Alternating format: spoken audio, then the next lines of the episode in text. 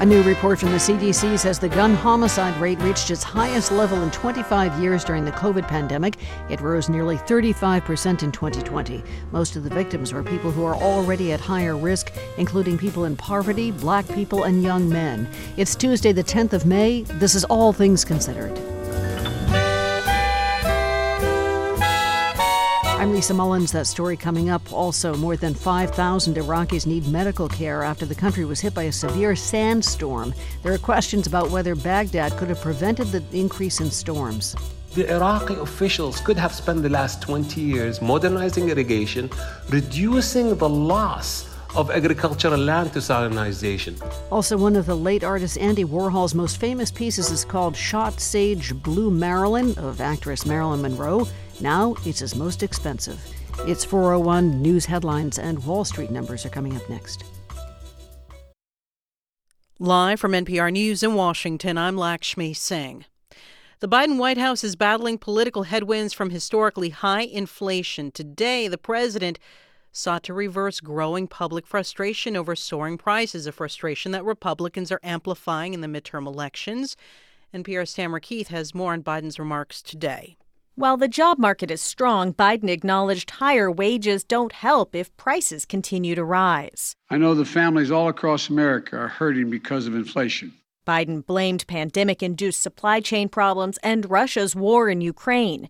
And he said Democrats want to lower costs facing Americans every day, like the price of prescription drugs. I want every American to know that I'm taking inflation uh, very seriously, and it's my top domestic priority. Biden branded congressional Republicans as ultra MAGA and accused them of not offering solutions. This is all about the upcoming midterm elections, where polls indicate voters give Republicans higher ratings on the economy than Democrats. Tamara Keith, NPR News, the White House. Another round of primary contests is underway, this time in West Virginia and Nebraska. Both are Republican leaning states, and both are expected to further reveal just how powerful former President Donald Trump's endorsement is when it comes to unseating GOP incumbents he doesn't like. In one high profile race in Nebraska, Trump's backing a gubernatorial candidate whom multiple women accuse of sexual misconduct. The candidate, Charles Herbster, denies the allegations. Separately, Trump may be back on Twitter if Elon Musk buys the company. Today, Musk said he'd reverse the ban Twitter imposed on Trump following last year's insurrection at the U.S. Capitol. Soaring consumer prices loom over British Prime Minister Boris Johnson's government. Today, the UK leader told Parliament his Conservative government would make good on promises made in 2019 to lift up financially struggling Britons. The plans for the next year were unveiled in the ceremonial state opening of Parliament. For the first time in nearly 60 years, it was done without Queen Elizabeth II. The 96 year old's eldest son and heir, Prince Charles, stepped in. The Pentagon says Russian progress in southeastern Ukraine continues to be slow and uneven. NPR's Quill Lawrence reports Ukrainian fighters are holding on amid heavy Russian bombardment. Pentagon spokesman John Kirby says villages are changing hands back and forth in the Donbass region despite continued Russian airstrikes and heavy artillery. Russian missiles also struck the port city of Odessa. Kirby says despite Russian attempts to prevent it, American aid to Ukraine is still flowing freely. And there's been no impact either as a result of the strikes on Odessa or the strikes anywhere else. Uh, that stuff continues to flow every day. The Pentagon says Russia has expended much of its stockpile of precision guided weapons, and production to replace them is being made more difficult by economic sanctions. Quill Lawrence, NPR News. The Dow closes down 84 points, ending the day at 32,160. This is NPR. This is 90.9 WBUR in Boston. I'm Lisa Mullins. Massachusetts State Senate leaders today unveiled a nearly $50 billion budget proposal for fiscal year 2023. It includes twice as much aid to cities and towns as the House and Governor have proposed. The Senate version would also add more money to the state's rainy day fund. Lawmakers are expected to agree on a budget by July. MBTA is bringing back express train service on the commuter rail between Worcester and Boston. The T put the twice daily trips on hold in January because of staffing challenges caused by the Omicron surge. The T announced today changes for the spring and summertime. The so called Heart to Hub trains will return May 23rd. Also, that day, the commuter rail will begin running midday trains from Boston to Foxborough. A Boston judge today has acquitted former celebrity chef Mario Batali of sexual misconduct. Batali was accused of forcibly kissing and groping a woman at a Back Bay restaurant in 2017. He denied the charges and said his accuser had a financial incentive to lie. Batali waived his right to a jury trial, and this afternoon the judge in the case found him not guilty of the criminal charges. The judge says the prosecution failed to meet the burden of proof. The accuser has a pending civil suit against Batali. And Harvard's FXB Center for Health and Human Rights is partnering with a national nonprofit to distribute 1 million N95 masks to high risk communities across the nation. Project N95 vets the masks, and Harvard epidemiologists use COVID vaccination rates and poverty rates to identify priority areas in the distribution. The center's chief executive director, Natalia Linos, says equitable distribution is urgent now that mask mandates have been lifted. In a situation where you're walking into a grocery store or on a bus or in a train and you yourself need to protect yourself and everybody else is not wearing a mask, that point, you really need to be wearing the best quality mask that is available. The collaboration has already sent masks to Fall River and to Boston. In the forecast, mostly clear tonight, dropping to about the lower 40s. Tomorrow, sun shines back again. Highs in the low 60s. Should be windy once again. Thursday, mostly sunny, a lot warmer. Highs in the mid 70s. 55 degrees now in Boston at 406. We're funded by you, our listeners, and by your part time controller. Your part time controller is hiring full and part time accountants to assist nonprofits while working from home and at client offices. More at yourparttimecontroller.com/slash employment. This is All Things Considered from NPR News. I'm Ailsa Chang. And I'm Adrian Florido. Large wildfires continue to break out across southwestern states. New Mexico is getting hit hardest with seven fires raging. The largest just surpassed 200,000 acres burned. The fires have pushed tens of thousands of people out of their homes, and more evacuations are expected. Barney Torres lives in Cleveland, New Mexico, and told Al Jazeera he is worried. There's some bad winds coming up Wednesday uh, night, really, really strong. So if they don't contain it by Wednesday, we're going to be in real trouble. The winds have been re- relentless for weeks now. In Las Vegas, New Mexico, NPR's Eric Westervelt reports that even veteran firefighters are saying conditions are extraordinary. Thousands have been evacuated as fire crews try to contain the fire spreading across drought parched pinyon and ponderosa pine forests in what marks another intense and early start to the western fire season. Large parts of the southwest have seen drought for decades. That combined with intense wind, called red flag days, and warmer temperatures, have created nightmarish fire conditions here. Crews have had to battle dangerously strong, gusty winds, sometimes 40 to 70 miles per hour, for days at a time. Bladen Breitreiter is a meteorologist on what's known as the Calf Canyon Hermit's Peak fires. It is pretty extraordinary to have a red flag warning to last for 59 hours is as far as my memory goes back is unprecedented. Breitreiter says in all, the fire has seen red flag wind warnings in at least 26 of the 34 days since the fire erupted in April. Usually, when fire crews see intense red flag days, the wind and temperatures die down at night and relative humidity comes up. But not on the Calf Canyon fire. The wind just never seems to let up. Veteran wildland firefighter Dave Bales is the incident commander. Man, I tell you, it is, that's been a huge challenge for us. And, and I've been doing this for uh, just around three and a half decades, and I have not seen that many red flag events in a row. Um, specifically, this last event we just went through was up to five days straight of a red flag, you know, day and night. For the tired crews on the ground, Bales says, that's meant winds tossing embers and creating new spot fires far beyond their hard fought containment lines. In the winds that we were experiencing last couple days, yesterday, I believe we uh, had reported spotting of up to two miles. So you can imagine a two mile spot trying to go on a direct fire edge with a dozer or a hand crew or even a retardant line. A two mile spot's going to jump that. So that, that has been our biggest challenge so far. The relentless wind has also been tying the hands of what firefighters here can do. Airplanes and helicopters have been grounded most days out of safety concerns, sidelining vital tools in the fire battle. And ground crews have to keep an even closer eye on the blaze as fast wind driven fire can easily encircle or trap men and women. Clayton Pitts is a lead firefighter on a U.S. Forest Service crew out of San Bernardino, California. He says the increase in wind has meant an increase in risk to firefighters. When you have winds 25, 45, 60 miles an hour, it really changes the what tactics you can do on the ground. Now, when you have extreme fire behavior, your time wedge changes, your decision space changes, and you need to be able to look out into the future further so that you can get your guys to safety if things rapidly escalate. One part of the fire was started when an intentional or prescribed burn got out of hand after winds picked up. Officials are investigating whether there were safety lapses in that intentional blaze meant to clear out heavy fuel left by decades of fire suppression. The fire is spreading through rural, forested terrain and affecting mostly small villages and towns. On Sunday near the town of Holman, the fire jumped what was considered an important fire line break, Highway 518. That led to evacuation orders for a few more towns. Chris Lopez, the sheriff of San Miguel County, says those who choose not to leave are endangering themselves and first responders, but he understands it isn't an easy decision. It's very difficult for these people, as, as some of them, is their homes are generational. And so when we go in there to do evacuations, you know, you have to really uh, talk to them. And usually I try and do it a very systematic, especially with our ready, set, go process. It helps them to prepare. What's your message to those that want to stick around and stay?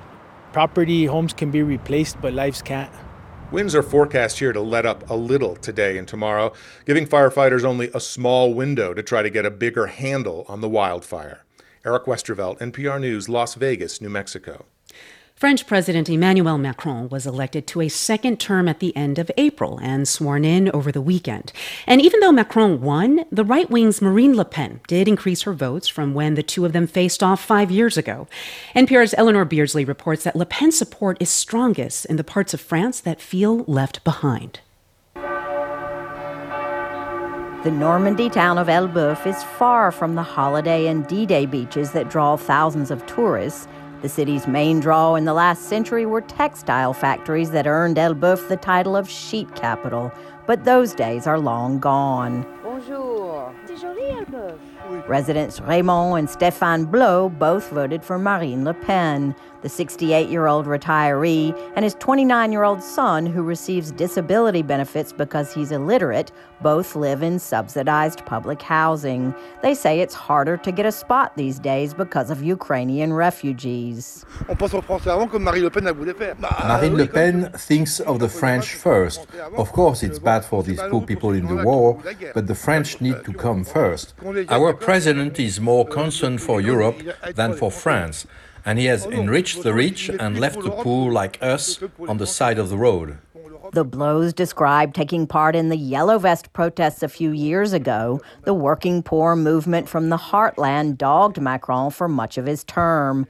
Christophe Guilluy is author of Twilight of the Elites. He says France today is divided by geography, and the Blots belong to what he calls peripheral France. On one side are the large globalized cities, and on the other, France of the periphery. And for the last 20 years, job and wealth creation has been concentrated in the cities where most ordinary people don't live. And this creates a huge democratic and cultural malaise. He says France is no longer split along traditional left right politics. The candidates who made it to the second round this time and in 2017 were instrumental in ending the left right era. Neither Macron nor Le Pen believes in this divide, and they're the ones getting the most votes today. Macron boasts creating high tech jobs. He has brought France's unemployment rate down to 7%, the lowest in a decade. His problem? You don't feel that in this corner of Normandy. Bonjour et bienvenue à la mairie de Tourville-la-Rivière. Neighboring Tourville-la-Rivière has had a communist mayor since 1945, but that didn't stop the town from voting for Le Pen. Resident David Mercier says people believed she would bring back solid factory jobs.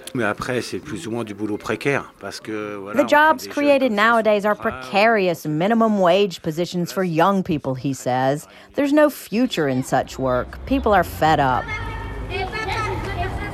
30% of Elbeuf's population lives below the poverty level. Kids play soccer in a public housing project that stands in jarring contrast to the town's older buildings and churches. There are also many immigrants, old and new. Jamila Judevois' parents came to France from Algeria. The unemployed 47 year old is raising her four kids in the same housing project where she grew up. Pour moi, Le Pen, pour moi, je pense qu'elle est mieux.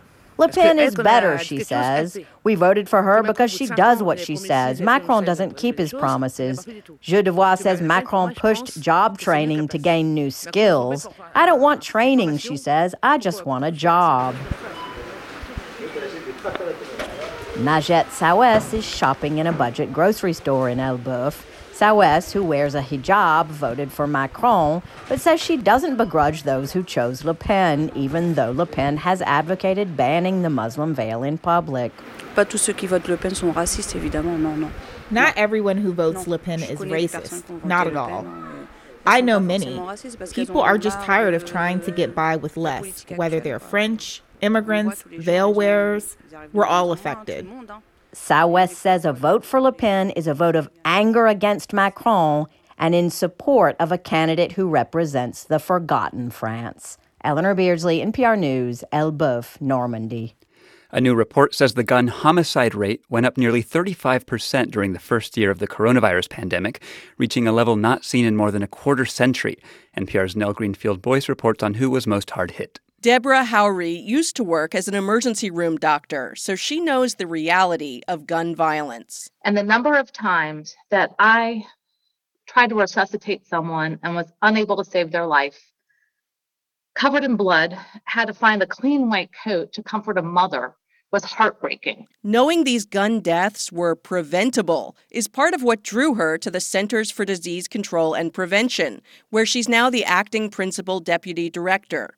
And the agency's new analysis of gun homicides found a shocking increase. The year 2020 saw nearly 5,000 more people die than the year before. To Houry, here's what stood out. We're losing too many of our nation's children and young people, you know, specifically black boys and young black men. The report says gun homicide rates went up across the country, in rural areas and cities, and across all ages.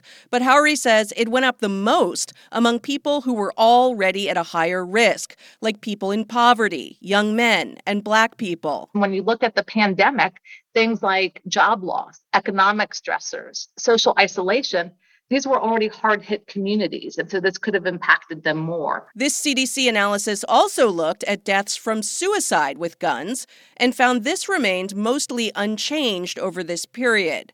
Mike Anestis is executive director of the New Jersey Gun Violence Research Center at Rutgers University. Someone might look at this and say, well, the firearm suicide rate stayed largely the same and see that as a good thing. And, and I wouldn't deny it's good. It's certainly better than going up.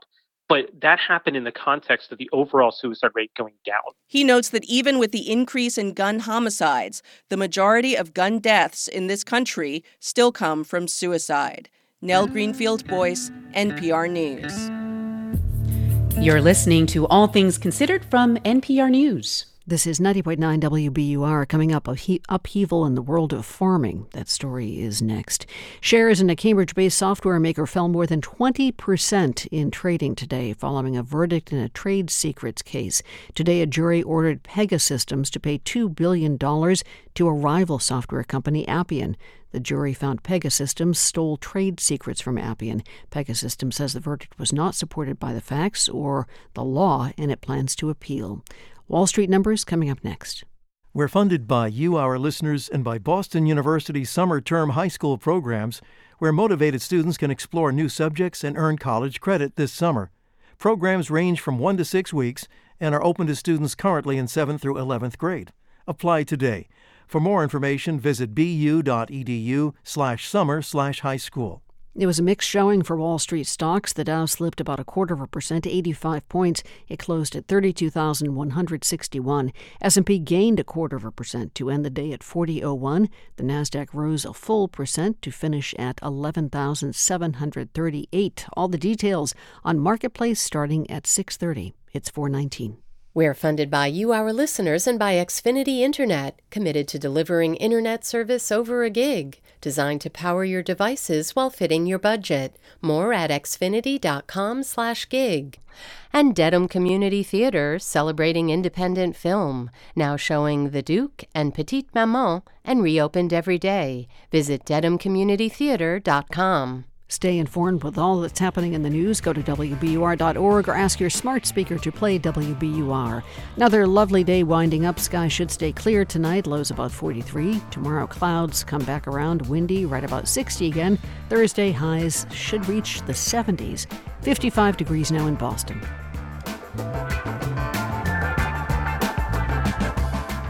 Support for NPR comes from this station and from ezCater committed to solving food for today's workplaces, from sales meetings to employee lunches. Online ordering from more than 80,000 restaurants. Corporate food solutions at ezcater.com. And from Zoom, used by half a million businesses, a platform for phone, chat, workspaces, events, apps, and video, enabling real time collaboration for teams around the globe. Zoom, how the world connects. From NPR News, this is All Things Considered. I'm Adrian Florido. And I'm Ailsa Chang. The big infrastructure bill that President Biden signed in November offers states $7.5 billion to build and improve charging stations for electric cars. But that might not move the needle much in Wyoming, where distances between towns are vast and the population is low. Taylor Stagner with Wyoming Public Media reports. A rusty blue Ford Bronco pulls into a gas station and tire shop in central Wyoming, one of several Mike Bailey's family has owned since the 60s. Bailey could apply for federal funding to add electric car chargers, but he's not sure he will. Sometimes those technologies work out and sometimes they don't. So, you know, we'll see. The bill is sending Wyoming $25 million to install electric car chargers, but unlike some other states, its Department of Transportation isn't planning to do that work itself. It's leaving it up to private industry to apply for the money and do the work. Wyoming's economy has been based on fossil fuels for more than a century, and many people here would like it to stay that way. And Bailey says the federal grants don't cover the full cost. You can spend a half a million dollars pretty easy on that.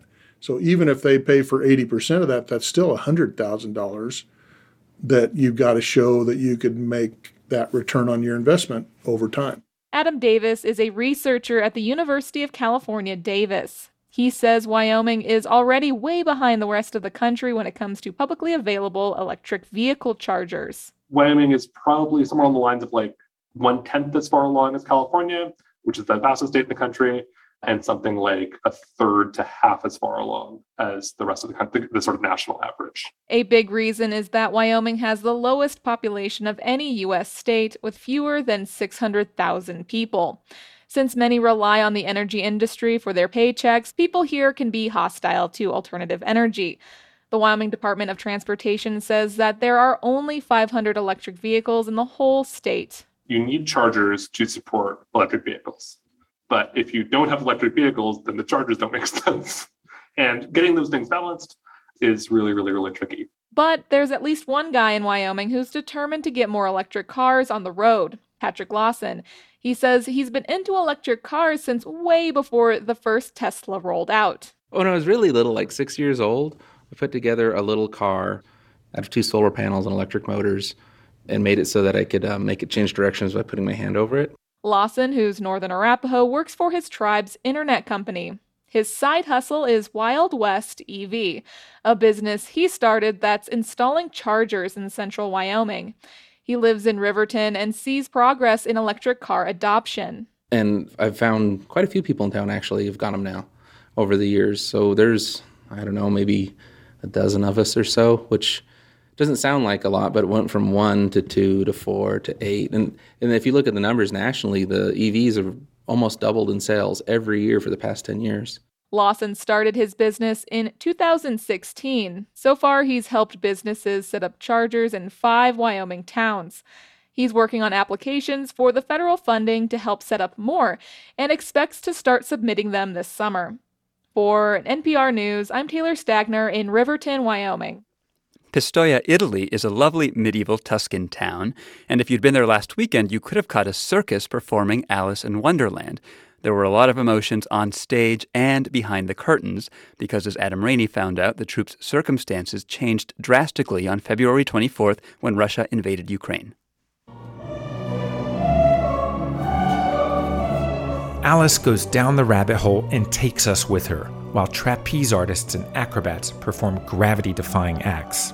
The Red Queen and White Queen fight for sartorial dominance with outfits that would look appropriate at a Lady Gaga show.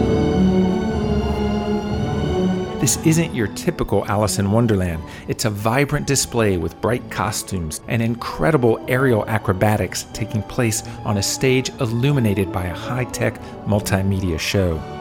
And the troupe, Theater Circus Elysium, is Ukrainian. Perhaps even more than Alice, its performers are struggling to make sense of a world that has been turned upside down. They had only been in Italy a little more than two weeks when everything changed for them And uh, when we wake up on 24th of uh, February, we see uh, the war start. It was shock for us. That's Julia Malejik, an acrobat and gymnast in the troupe. It was so difficult because uh, all our um, heart is with our family, but we must going to stage and smile.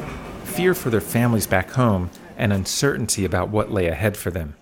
After the first few days, their Italian producer, Roberto Romaniello, realized they had to take action. The problem wasn't how to return, whether by land or plane. The problem was they couldn't go home, and actually, we had to bring their families here. Romaniello got their visas extended and buy in from venues across the country. The show could go on. That's the sound of children playing dodgeball backstage right before the curtain came up. 10 children in all, along with several other family members, were able to come to Italy. Even a grandmother, pets too, six dogs and a cat. If we have a job here, uh, we also can give support to people who stay in Ukraine. That's the troupe's executive director, Alexander Sakharov. But if I come to Ukraine, nothing, because I'm not a warrior, I'm not a soldier, you know, I can do it, but it's not will be too effect. While men in the show struggled with the decision to stay or go, men of military age back home couldn't join their families in Italy. By law, they have to stay in Ukraine. One of those was Yulia Palaida's husband. Palaida plays Alice. Yeah, you feel guilty. You you fight on with these feelings that you are safe. It's unfair, you know, that you can be safe the 25 year old dancer came late to the tour. She spent the first hours of the war in a bunker in Kiev with her husband. There in the bomb shelter, they applied for visas to go to the United Kingdom. The day she landed in Italy, she heard they both had been issued UK visas, but for now, her husband isn't allowed to join her. She was torn about what to do. I, I tell him maybe I will come home for a, for a week. I don't know. He, no, no, you cannot. You don't need it. We okay. So you go. Yeah. You go because this, this is the opportunity you're waiting for your uh, for your life. Back on stage, a battle royale between the Red Queen and the White Queen. The two children who played dodgeball are now watching the final trapeze act from behind the curtain.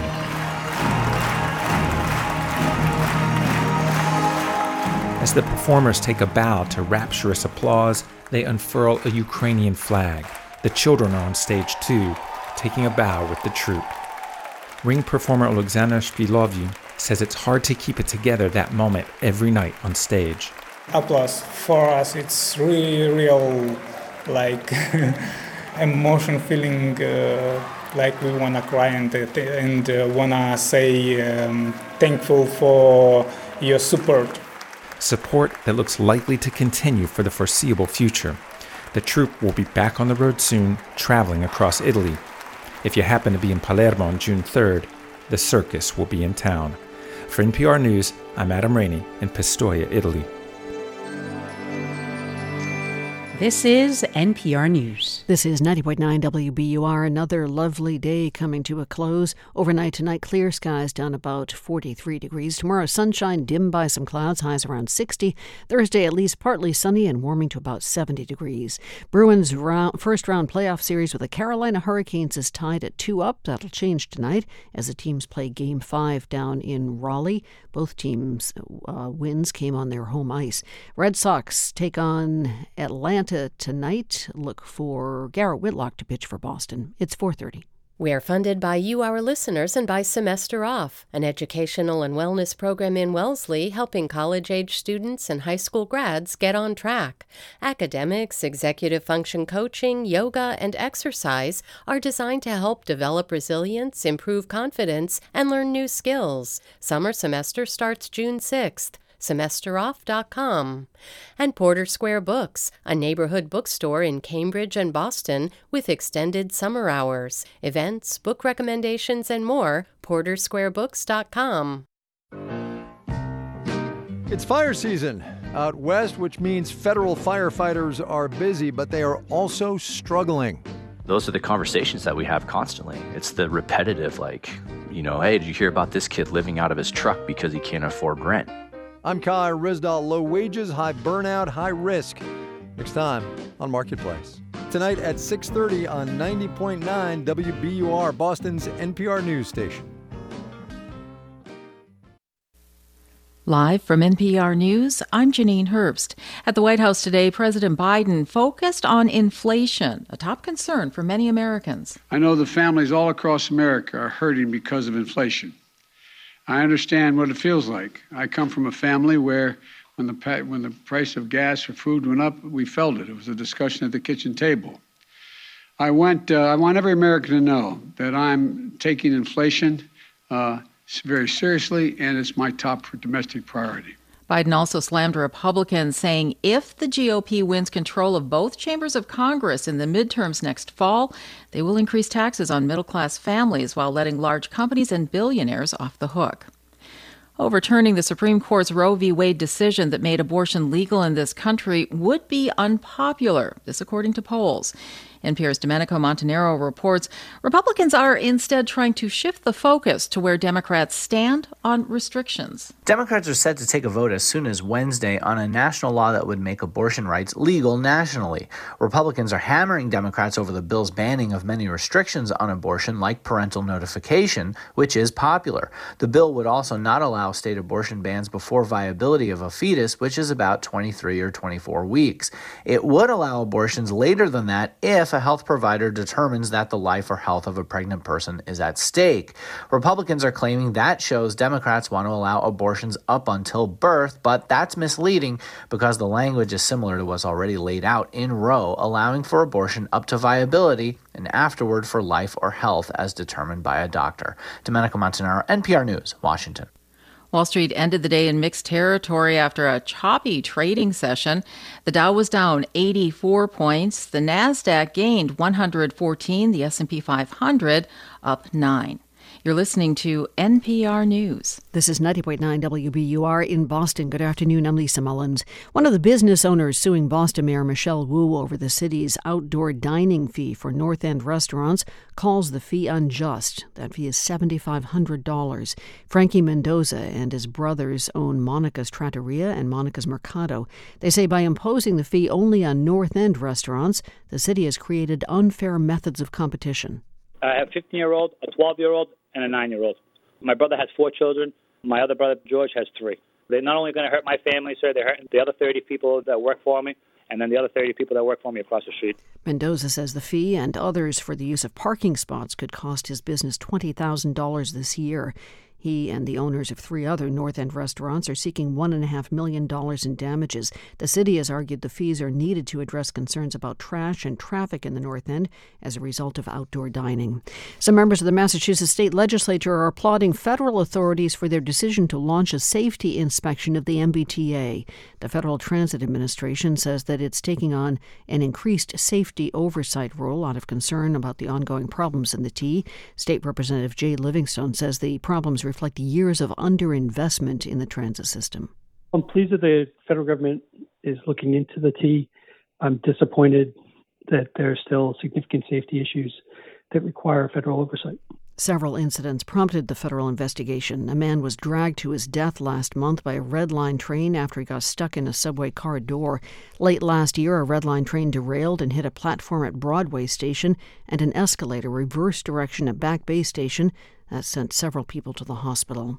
A new study from Beth Israel Deaconess Medical Center finds teenagers experiencing homelessness are more likely to face mental health and substance use issues compared to their housed counterparts.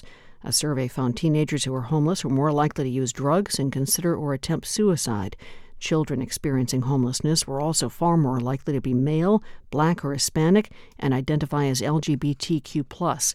Uh, researchers say the study is a call to action for schools and policymakers to address the burdens that homeless adolescents face. The forecast is next. It's 435. WBUR supporters include Merrimack College, committed to providing teachers with MED degrees, credentials, and personalized career long mentoring. Online.merrimack.edu. Another beautiful evening ahead. Clear, breezy overnight tonight. Temperatures in the low to mid 40s. And for tomorrow, some clouds around, some sunshine too. Windy, highs just about 60 again. This is WBUR. Support for NPR comes from this station and from the Alzheimer's Association, dedicated to the advancement of Alzheimer's research. At any given moment, research, discovery, and learning are happening. Learn more at alz.org. And from Indeed, committed to helping businesses streamline the hiring process. Indeed works to help businesses attract, interview, and hire candidates in one place. More at indeed.com slash NPR. And from the Lemelson Foundation. From NPR News, this is All Things Considered. I'm Adrian Florido. And I'm Ailsa Chang. Over 5,000 Iraqis needed medical care after the country was hit by a severe sandstorm last week. At least one person was killed. This was the seventh major sandstorm to hit the country in the span of one month. And while sandstorms are not uncommon in this part of the world, their increasing frequency and severity has caused concern among climate experts. Here to unpack all of this with us is Azzam Alwash, founder and CEO of the environmental group Nature Iraq. Welcome. Thank you. So let me ask you I have never personally experienced a sandstorm. Can you just describe what does a sandstorm of this magnitude look like and feel like? April is the month where the weather starts changing from the uh, winter to summer. And uh, it's always, we had the arba'ins or the khamis winds that bring in these incredibly orangey looking sandstorms that kind of covers everything. Um, when the sandstorm is gone, everything behind it is orange and everything is covered with a thin layer of dust. So, to give listeners a real idea of the health consequences that you are already seeing from these severe sandstorms, like what kind of respiratory conditions and other illnesses do these storms cause? As it happens, I am one of the victims of these sandstorms. I actually get asthma attacks when this when these sandstorms happen. I have to stay inside, and even if you stay inside, you're not really escaping those small little particles. So, uh, difficulty in breathing is uh, going to hit the young as well as the old. Coupled with that, there is increased in temperature. The temperature uh, models are predicted to be increasing. This is not a joke. This is this is real existential stuff for Iraq. And why are these storms getting more frequent and more intense now in that region? Well, obviously, climate change is making uh, weather patterns more extreme, more frequent. But what is also accompanied with it is the fact that Iraq has been losing its uh, arable land to desertification, to salinization. My frustration with Iraq officials, they now talk about climate change as the, as the, as the reason for all of this. Well, I cannot deny that climate change is part of it, but it has become an easy excuse for not acting. In reality, they could have worked with this 20 years, 30 years ago and prevented this, this thing from getting more severe.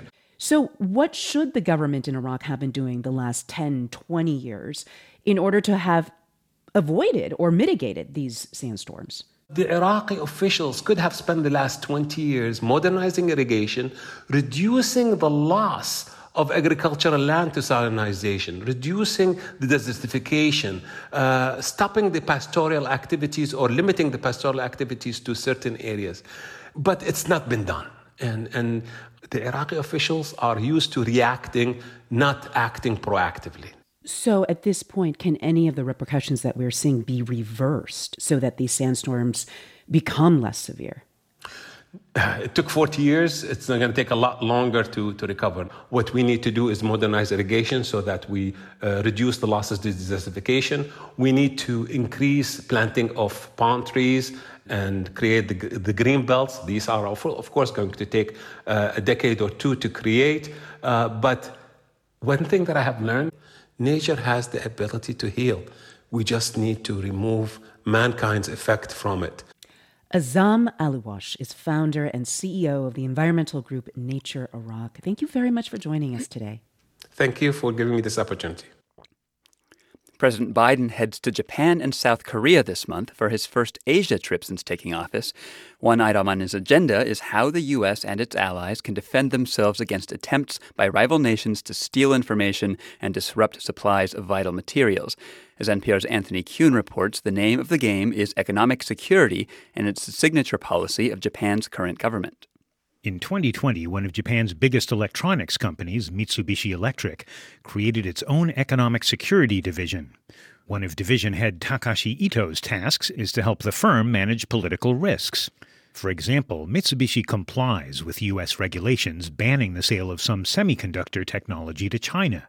The problem, he says, is that China introduced a law to sanction companies that obey their own country's laws. Japanese companies were caught between the two contradicting regulations. Mitsubishi Electric, which makes radar for Japan's military, was hacked by suspected Chinese hackers in 2019. Ito says his company must protect its technologies, but getting out of the China market is not an option. Although we may have specific technologies that we cannot share, on the other hand, I think it's nonsense to limit our business with China. We should push for business in other areas. Ito says his company supports Japan's new economic security law now before Parliament. The law will allocate government funds to develop new technologies. It'll help secure supply chains for semiconductors and rare minerals. And it'll allow the government to keep patents for some technologies with military applications secret. Akira Amari is a former economic minister and architect of Japan's economic security policies. He says Japan needs a legal system to prevent the theft of its advanced technology. Japan has long been called a spy's paradise. All sorts of economic spies can hide in Japan, as Japan has no system to protect it from espionage. Japan's new law will also try to prevent rivals from sabotaging critical infrastructure. Amari warns that some Chinese made equipment could put Japan's telecommunications networks at risk. 5G のですね、えー、通信の we can't tell if Chinese 5G base station equipment is a black box or what kind of traps may be installed in it. Chinese companies may deny this, but under China's system, companies can never deny requests from their government. In 2010, Japan learned a lesson when a territorial dispute prompted Beijing to retaliate by economic means. During that fiasco, the Chinese government has decided to stop the export of rare earths to Japan, and that was a huge wake up call. That's Akira Igata, executive director at the Center for Rulemaking Strategies at Tama University in Tokyo. Those rare earths are critical for high tech products Japan makes. But Igata warns that economic security must not be an excuse for protectionism if we all start engaging in protectionist policies, then that counteracts everything that we're trying to do. We become the enemy. Indeed, Tokyo used to consider some of the policies it's adopting now, such as making patents secret, pretty distasteful. These are things the Japanese government has never wished to really do. Sheila Smith, a Japan expert with the Council on Foreign Relations, says Japan's business lobby was initially skeptical about the new law. Their message to Prime Minister Fumio Kishida was this don't shut us off from our export market, our global export markets. So there was a shot across the bow very early on to Prime Minister Kishida about the private sector's concerns. Government reassurances helped to ease those concerns, as did fears about China. The economic security bill smoothly passed the lower house of parliament last month. It's expected to be enacted during the current session of parliament, which ends June 15th. Anthony Kuhn, NPR News, Seoul.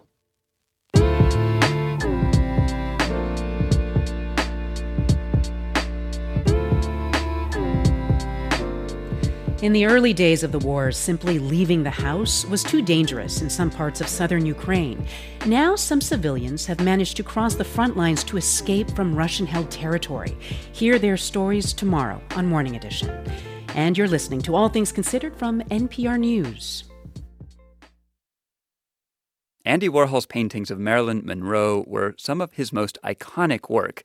Now, one of them, known as Shot Sage Blue Marilyn, has set the record for the most expensive work by an American artist sold at auction. Yesterday, it sold for $195 million at Christie's in New York. To talk about this stunning sale is art critic Blake Gopnik, who wrote about it for the New York Times this morning. Blake, thanks for joining us. Nice to talk to you, Adrian. I think a lot of people would recognize this 1964 silkscreen painting if they saw it, but describe it for us, would you? It's a gorgeous silkscreen painting of Marilyn Monroe, glowing with beautiful colors. I think, as you say, most people would recognize it because it's just about Warhol's most famous painting. It was reproduced on posters all over the place in the 1970s, so people really became familiar with it. And what made this uh, painting so influential? you know, it's it's a kind of a distillation of everything that Warhol is about. A lot of people talk about the importance of Marilyn as a subject, and I guess she's important.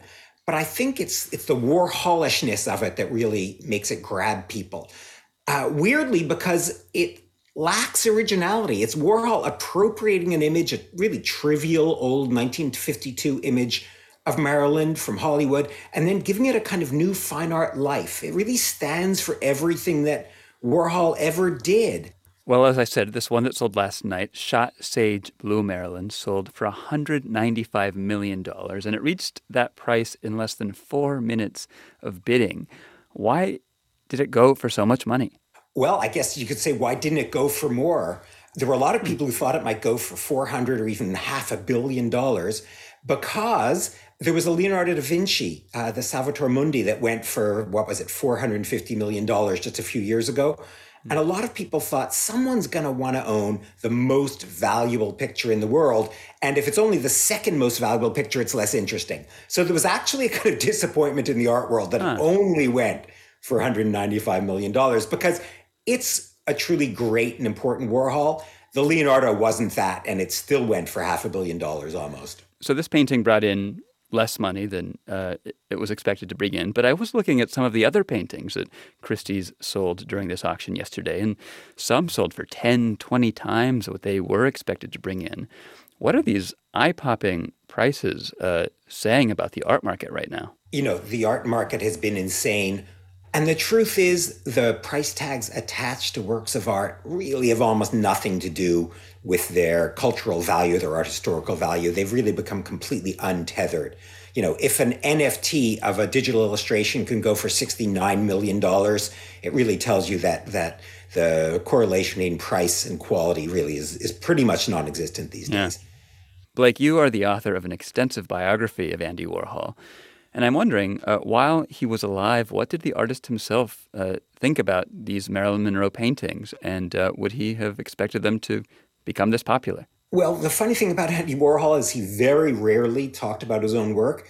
And when he did, he pretended to be a kind of simple minded naive, which was absolutely far from the truth. His goal in life was to be the most exciting, important avant garde artist that existed. And I think he thought he was just that. So I think he'd think that this price and all the attention that Marilyn is getting would be completely appropriate. And I, I happen to agree with him, of course.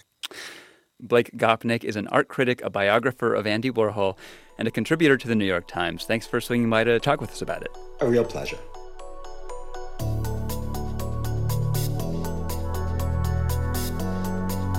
This is All Things Considered from NPR News. And coming up on WBUR's All Things Considered, celebrated comic book artist George Perez has died. He was known for his rich and detailed work on the Avengers, Wonder Woman, and others. Drivers in the Seaport District of Boston can expect lane closures for the next two weeks for construction. Starting today, the I 90 eastbound off ramp to Congress Street has been reduced to one lane. This also affects drivers on I 93. The ramp from 93 north to I 90 eastbound has been trimmed to one one lane. State Department of Transportation says the lanes will reopen on May 22nd. Join On Point host Meghna Chakrabarti this Friday for a city space uh, conversation on the future of artificial intelligence and robots. You can get free tickets at wbur.org/events. This event is supported by Vertex. It's 449. We're funded by you, our listeners, and by Boston Ballet's Mindscape featuring new works by choreographers William Forsythe and Jorma Elo. Live May 5th to 15th, bostonballet.org. And A Street Frames, master frame makers and museum quality picture framers with their newest location in the SoWa Arts District of Boston's South End. A Street astreetframes.com. For farmers, risk and uncertainty are a big part of the job, but this year they face drought, labor shortages, shipping delays, and rising costs. It's been a lot. U.S. farmers and ranchers currently are facing more threats and challenges all at once than perhaps ever before. So, how are they coping? On the next morning edition from NPR News. Tomorrow, starting at 5 on WBUR, Boston's NPR news station.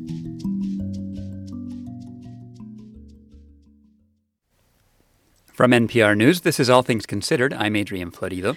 And I'm Ailsa Chang. For decades, Indigenous women in Canada have been incarcerated in federal prisons at much higher rates than the rest of the population. The country's highest court has even called it a crisis and tried to address discrimination in the legal system. But the problem has not been improving. And now there's a court case and proposed legislation aimed at trying to address it again. Emma Jacobs reports. When she was incarcerated, Sherry Pronto used to call a hotline for women who needed help with things inside. Everything from dealing with abuse to finding resources to maintain their mental health. Now, she's out of prison in an apartment in Montreal, and she's answering the calls from other women on that hotline. They're in a desperate situation or having a human rights violation and they don't know what to do. It's I find that it helps when they know that I'm also a lifer this is part of her work with the Elizabeth Fry Society, which advocates for women in the justice system. Pronto is on parole after serving 19 years of a life sentence. She was 19 years old when she helped rob a Winnipeg grocery store alongside a man who shot and killed a young employee. While in prison, Pronto, whose background is Cree and Anishinaabe, noticed the number of other Indigenous women held with her. I was moving around, so everywhere I went, it was like it was just busloads of sisters. Less than 5% of Canadians are Indigenous, but as of the end of April, they were half of women serving sentences in federal prisons.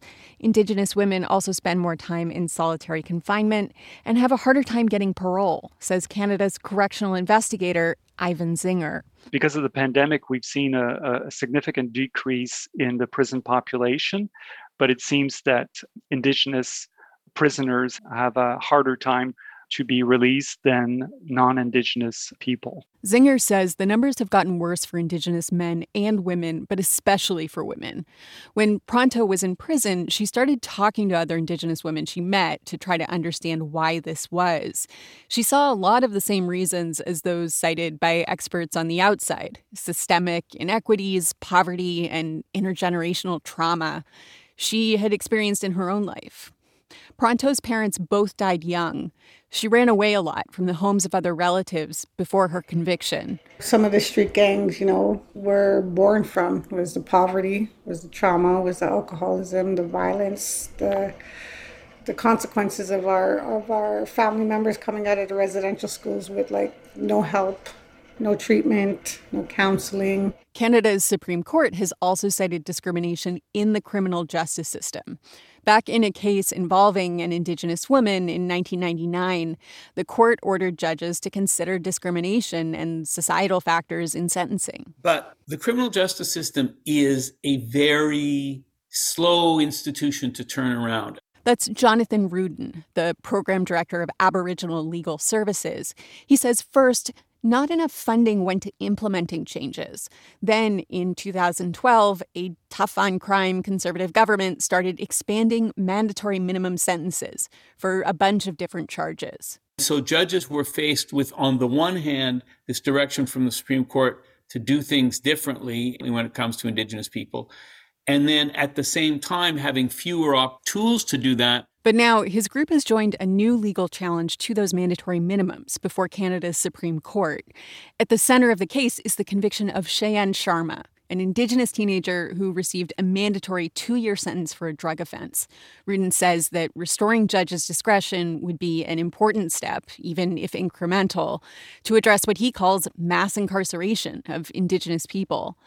And there is legislation in Parliament to repeal a number of mandatory minimums but many say that won't go far enough. So if you keep sticking us and throwing us into the colonial systems, of course, they're not going to work for us because that's not the way that we do things. Beverly Jacobs, a longtime advocate and legal scholar, now at the University of Windsor, and member of the Mohawk Nation Bear Clan, says change must be transformational. The systems that need to work are Indigenous systems, are the laws that we've always had as Indigenous people that respect whether it's mental health, emotional, spiritual, physical well being. It's holistic. There's so much work to do, she says, to finally see the numbers of Indigenous women in prisons go down. For NPR News, I'm Emma Jacobs in Montreal.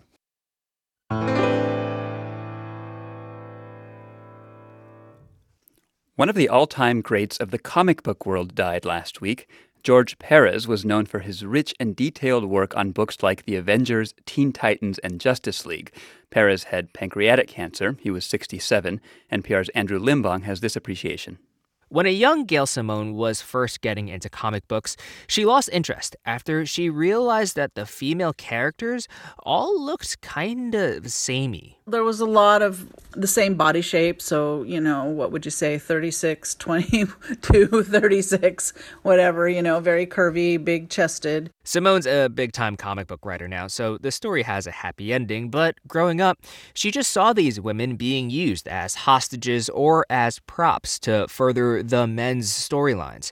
Then Simone came across George Perez's artwork, particularly on the new Teen Titans from the 1980s. It was a revelation to me because we started seeing female characters drawn differently from each other. The alien princess Starfire had this statuesque physique. Raven was becoming thinner and more flat chested, and there was just an obvious effort to state that not all women have the same body shape. And these different shapes and sizes reflected a more complicated vision of these characters as people.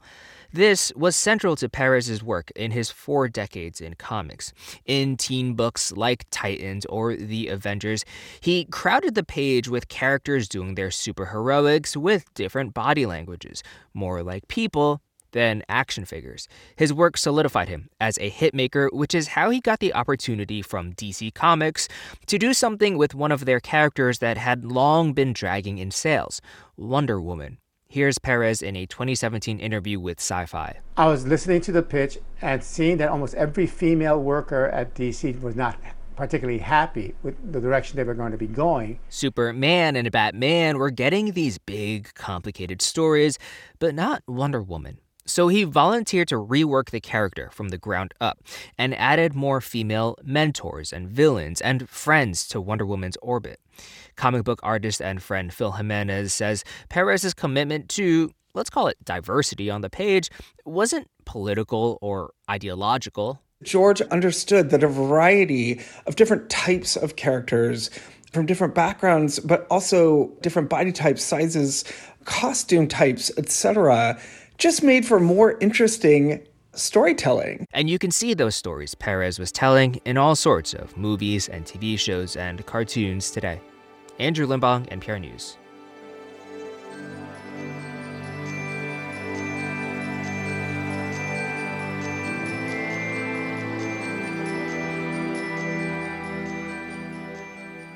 You're listening to All Things Considered from NPR News. Support for NPR comes from this station and from Dataiku, a platform for everyday AI to help organizations make AI part of their daily business designed to elevate people, teams, and companies. D-A-T-A-I-K-U.com. And from Subaru, with a 2022 Subaru Crosstrek, an SUV with standard symmetrical all-wheel drive and an available 182 horsepower engine. Love, it's what makes Subaru Subaru. And from Indeed, committed to helping businesses attract, interview, and hire candidates all in one place. Learn more at indeed.com slash NPR. And from the Lemelson Foundation. This is WBUR. Bruins resume their first round playoff series with the Carolina Hurricanes tonight in Raleigh. Whoever wins tonight will take a three games to two lead. First team to win four games will advance to the next round. The Bees said today they will be without defenseman Hampus Lindholm and Charlie McAvoy. Red Sox start up a quick two game series against the Braves down in Atlanta tonight. Boston's hoping for a change in fortunes as they have lost their last five games. It's 459. We're funded by you, our listeners, and by Comcast Business, helping protect small businesses with Comcast Business Security Edge, powering possibilities. Comcast Business Internet required, restrictions apply. I'm Ideas and Opinion Editor Frannie Carr Toth, and this is 90.9 WBUR FM Boston, 92.7 WBUA Tisbury, and 89.1 WBUH Brewster. Listen anytime with our app or at WBUR.org. WBUR, Boston's NPR news station. As Russia's military gains in Ukraine have slowed down, analysts say the war could become what's called a frozen conflict. Their plan to transform Ukraine into a pro Russian state failed. They didn't occupy Ukraine. They don't have a pro Russian government in Kiev. It's Tuesday, May 10th. This is WBUR's All Things Considered. I'm Lisa Mullins. Also ahead, some bioethicists talk about the ethics of genetic testing and the power of knowing one's genetic makeup. Texas Democrats are hoping a potential overturn of Roe v. Wade will help attract voters to the polls, but the party is facing an enthusiasm gap. Hopefully, we can affect some change in Texas, which would be amazing. But yeah, I'm just overall burnt out of like getting stepped on. Also, West Virginia community is trying to prevent substance abuse among teenagers by adopting a program used in Iceland. It's 501. Live from NPR News in Washington, I'm Jack Speer. Even as the fighting in Ukraine continues, the White House says it would welcome further talks aimed at reaching a ceasefire 11 weeks into Russia's invasion of Ukraine, White House Press Secretary Jen Psaki today saying the U.S. backs such an effort. There have been several fits and starts at attempts at ceasefires, even in smaller parts of the country. In Ukraine, as you know, we've been supportive of all of those, but it requires the Russians being at the table and being willing to take part in a diplomatic process. And for the most part, that does not appear to be happening. President Biden's Director of Intelligence, Avril Haines, testifying today. Both Ukraine and Russia believe they can make progress on the battlefield. She says that makes diplomacy less likely. In 2020, the nation's gun homicide rate reached its highest level since 1994. As NPR's Nell Greenfield Boyce reports, it increased by nearly 35% over the previous year. As the nation grappled with the coronavirus pandemic in 2020, the firearm homicide rate went up to its highest level in more than a quarter century, and existing disparities got even worse. Young people, black people, and males consistently have the highest gun homicide rates, and they experienced the largest largest increases in 2020. There was also a link with poverty.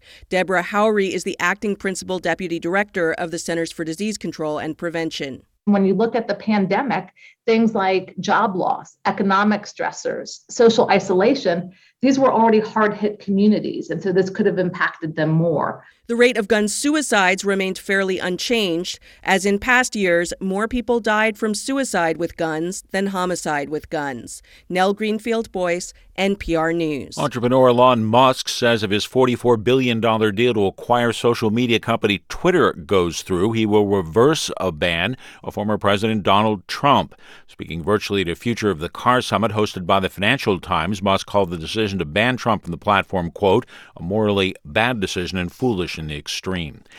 Gas prices have hit a new national record as NPR's Brittany Cronin reports the milestone comes just ahead of the summer driving season. The national average gas price reached a new peak, $4.37, according to AAA, though not adjusted for inflation. That's up 5 cents from yesterday, and it surpasses the previous record hit about two months ago. Diesel, used to fuel trucks, tractors, trains, and factories, also hit a record high at $5.55 a gallon. The prices of gasoline and diesel are largely determined by the global price of crude oil. Oil prices spiked after Russia invaded Ukraine. Bottlenecks at refineries are also contributing to these huge price spikes. Brittany Cronin, NPR News. On Wall Street, the Dow was down 84 points. The Nasdaq closed up 114 points today. You're listening to NPR. This is 90.9 WBUR in Boston. I'm Lisa Mullins. The Massachusetts has uh, uh, state has settled a lawsuit that sought to shutter a courthouse in Springfield. As Adam Frenier reports, the suit raised health and safety concerns at the Roderick Ireland courthouse. The plaintiffs, including current and past workers at the facility, sued several state officials. They claim conditions at the building have led to cases of ALS, cancer, and other ailments among employees. Under the deal, the courthouse will remain open, but the state agrees to make many repairs and take other steps. They include extensive work to the ventilation system, further mold remediation, and a days long deep cleaning. Attorney Jeffrey Morneau co represented the plaintiffs. Through this result, we got much more than I think you could have ever really gotten at trial. I mean, all of the things that are included in that settlement agreement are not things that were part of this case. A study on building a new courthouse is also included. For the New England News Collaborative, I'm Adam Frenier. In a statement, the trial court called the agreement comprehensive and said it's in the best interest of everyone judges, staff, attorneys, and the public. U.S. Democratic Senator Elizabeth Warren and a Democratic Congresswoman from Washington state have introduced legislation to overhaul the country's judicial ethics laws would impose a code of conduct on the U.S. Supreme Court. It would also prohibit federal judges from owning individual stock and create rules for when a judge must recuse him or herself from a case. Warren says the bill would help root out corruption and restore public trust in the federal judiciary. A man who was found floating on a raft off the coast of Rhode Island has been arrested and charged with the murder of his mother at sea. Nathan Carman of Vermont was found in 2016 after his boat sank while the two were on a fishing trip. Prosecutors say Carman killed his mother so he could inherit the family's estate. Her body has never been found. Carman is due in court tomorrow on the murder charge. He has denied doing anything to make the boat sink. Twenty Worcester police officers are running to Washington, D.C. to honor a fallen officer from the city's police department. Emmanuel Manny Familia died last June when he tried to save a drowning teenager at a pond in Green Hill Park. The officers started their 425 mile journey on foot yesterday. They will end at the National Law Enforcement Memorial. That's where Familia's name is inscribed. In the forecast, the end of a beautiful day, clear and breezy tonight in the low to mid 40s. Tomorrow, sunshine dimmed by some clouds. Highs around 60 again. Thursday, at least partly sunny, warming to about 70. Could reach into the 70s on Friday and Saturday. 55 degrees now in Boston at 507. We're funded by you, our listeners, and by Procter & Gamble, maker of Nervive Nerve Relief. Nervive is designed to reduce occasional nerve aches, weakness, and discomfort in hands or feet. Learn more at nervivehealth.com. It's All Things Considered from NPR News. I'm Adrian Florido. And I'm Ailsa Chang. Gas prices are again at an all time high today. And later this week, we could get more bad news about inflation. Today at the White House, President Biden had a message for the American people. He says he feels their pain when it comes to rising prices. I want every American to know that I'm taking inflation uh, very seriously, and it's my top domestic priority. But the president wasn't just focused on tackling inflation, he was also pushing his latest strategy to take on Republicans. For more on that, NPR's Tamara Keith joins us now from the White House. Hey, Tam. Hi, Ailsa. All right, so before we get to strategy against Republicans, let's start with inflation. At this point, how is Biden explaining why inflation keeps persisting?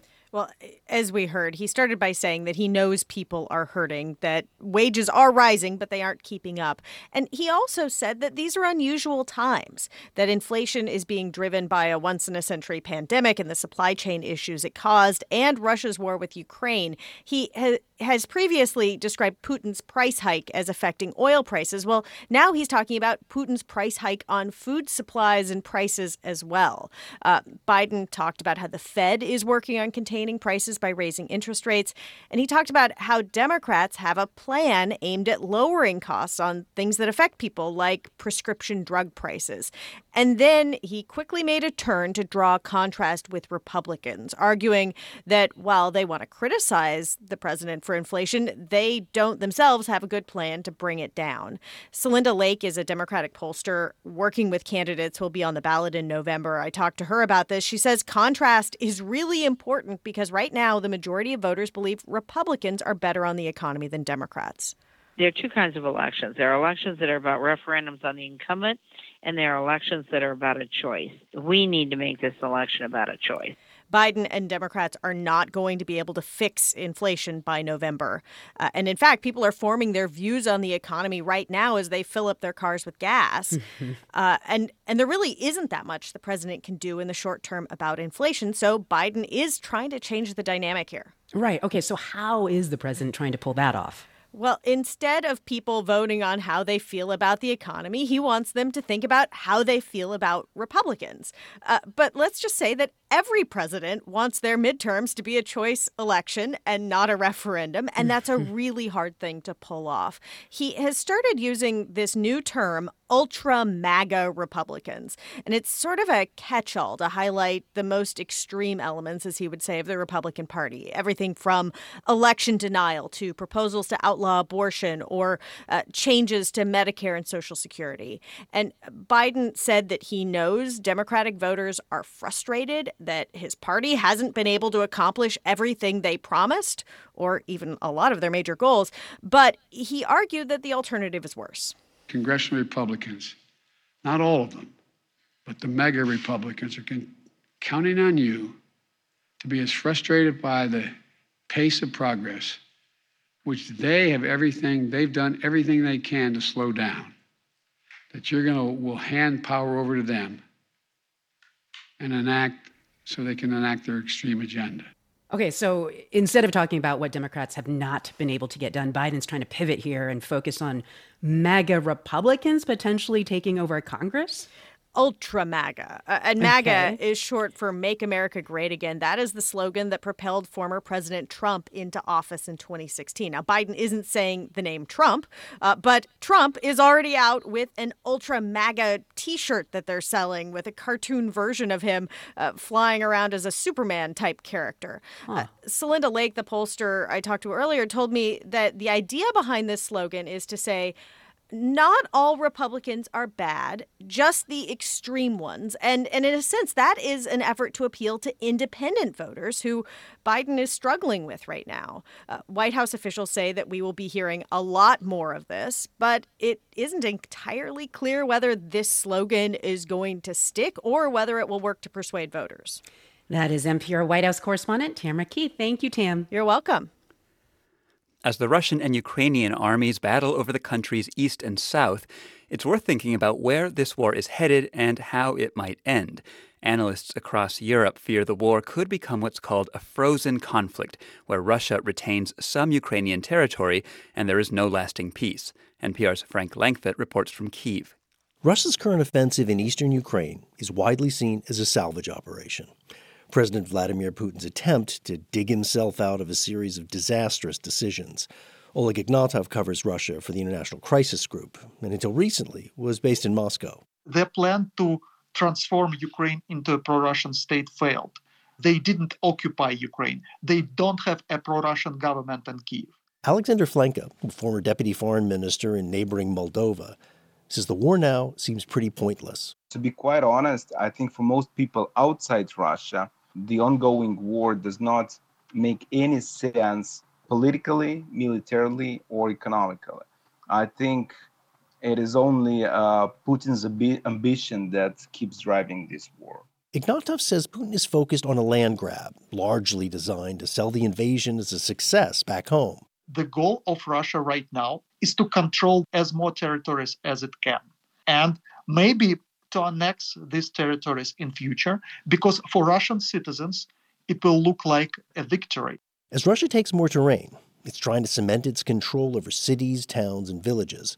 For instance, in the southern port city of Kherson, the military has installed a pro Russian government, replaced Ukrainian TV channels with Russian ones, and in another city to the east, they even put up a statue of Vladimir Lenin, which had been taken down eight years earlier. They will appoint city authorities, they will likely hold some kind of referenda, either to integrate into the Russian Federation or into proxy states. Simon Schlegel is a senior analyst on Ukraine for the International Crisis Group. So these territories they would probably not be then willing to negotiate about. In other words, Russia doesn't see these regions as bargaining chips, but intends to keep them, which Ukrainian President Volodymyr Zelensky says he can't accept.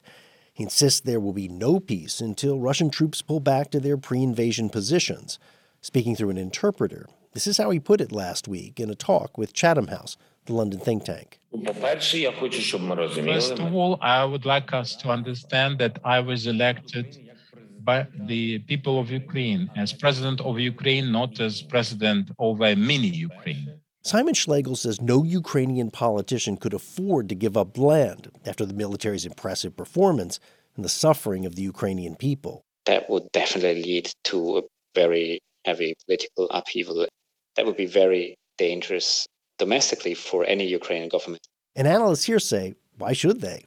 Alexei Haran is a professor of comparative politics at University of Kiev Mohyla Academy. Ukraine will be on upward trend and Russia is on downward trend because Russia made so serious geopolitical mistake. Definitely we are not going to compromise and follow crazy Putin's ideas about recognition of the annexation of Crimea and these so-called puppet republics. Most wars end at the negotiating table. Early attempts to resolve this conflict have fallen apart, and any new talks seem far off. Putin's continued vilification of the Ukrainians isn't helping. This is how he described them this week in a speech celebrating the Soviet victory in World War II. We are dealing with uh, Nazis, and we had to do something about it. Nick Reynolds researches land warfare at the Royal United Services Institute, a think tank in London. He says Putin's demonization of the Ukrainians leaves him little political room to maneuver. The rhetoric will make it very, very difficult for the Russians to open up negotiations with Ukraine. Having sort of basically said that you know Ukrainian independence is completely unacceptable and that they're akin to Nazi Germany, the Russian government is closing off its options. It's closing off what options will be domestically acceptable. Which Oleg Ignatov of the International Crisis Group says leaves the two countries at an impasse. They don't know how to stop this war right now because both sides still hope that they can win this war. We'll have some kind of solution, for example, a ceasefire or maybe maybe a military treaty, but I'm not optimistic about that. I believe that everything depends on what is happening on the ground. Nick Reynolds says Russia could try to freeze the conflict, hold territory, and enter long, drawn out negotiations. Ukraine could respond with an insurgency. We could see something more like, uh, you know, with elements of Afghanistan in the 1980s. perhaps, you know, where Russia literally controls cities but doesn't control the countryside in areas in the areas which it's trying to hold. It could become very, very ugly. Colonel Roman Kostenko, who oversees a reconnaissance unit on the southern front out of Mykolaiv, says Ukraine needs a lot more weapons to push Russia back to pre invasion positions. As we chatted in front of the city's municipal building, which has been split in half by a Russian missile, Kostenko said Ukraine needs more long range artillery and missiles. If we will have enough weapons and we can prepare, then it might take months. If we understand that our partners will only provide us with the type of weapons that can deter Russia instead of attacking, it could take years. To be able for us to attack, we need way more weapons. Although the Russians have performed poorly on the battlefield so far, Nick Reynolds says it would be a mistake to count them out. That's because he says Russia's army still has a lot of combat power and remains very dangerous. Frank Langfitt, NPR News, Kiev. We've been tracking tangible and specific ripple effects of the war on other countries of the world. Check out npr.org/ripple effect.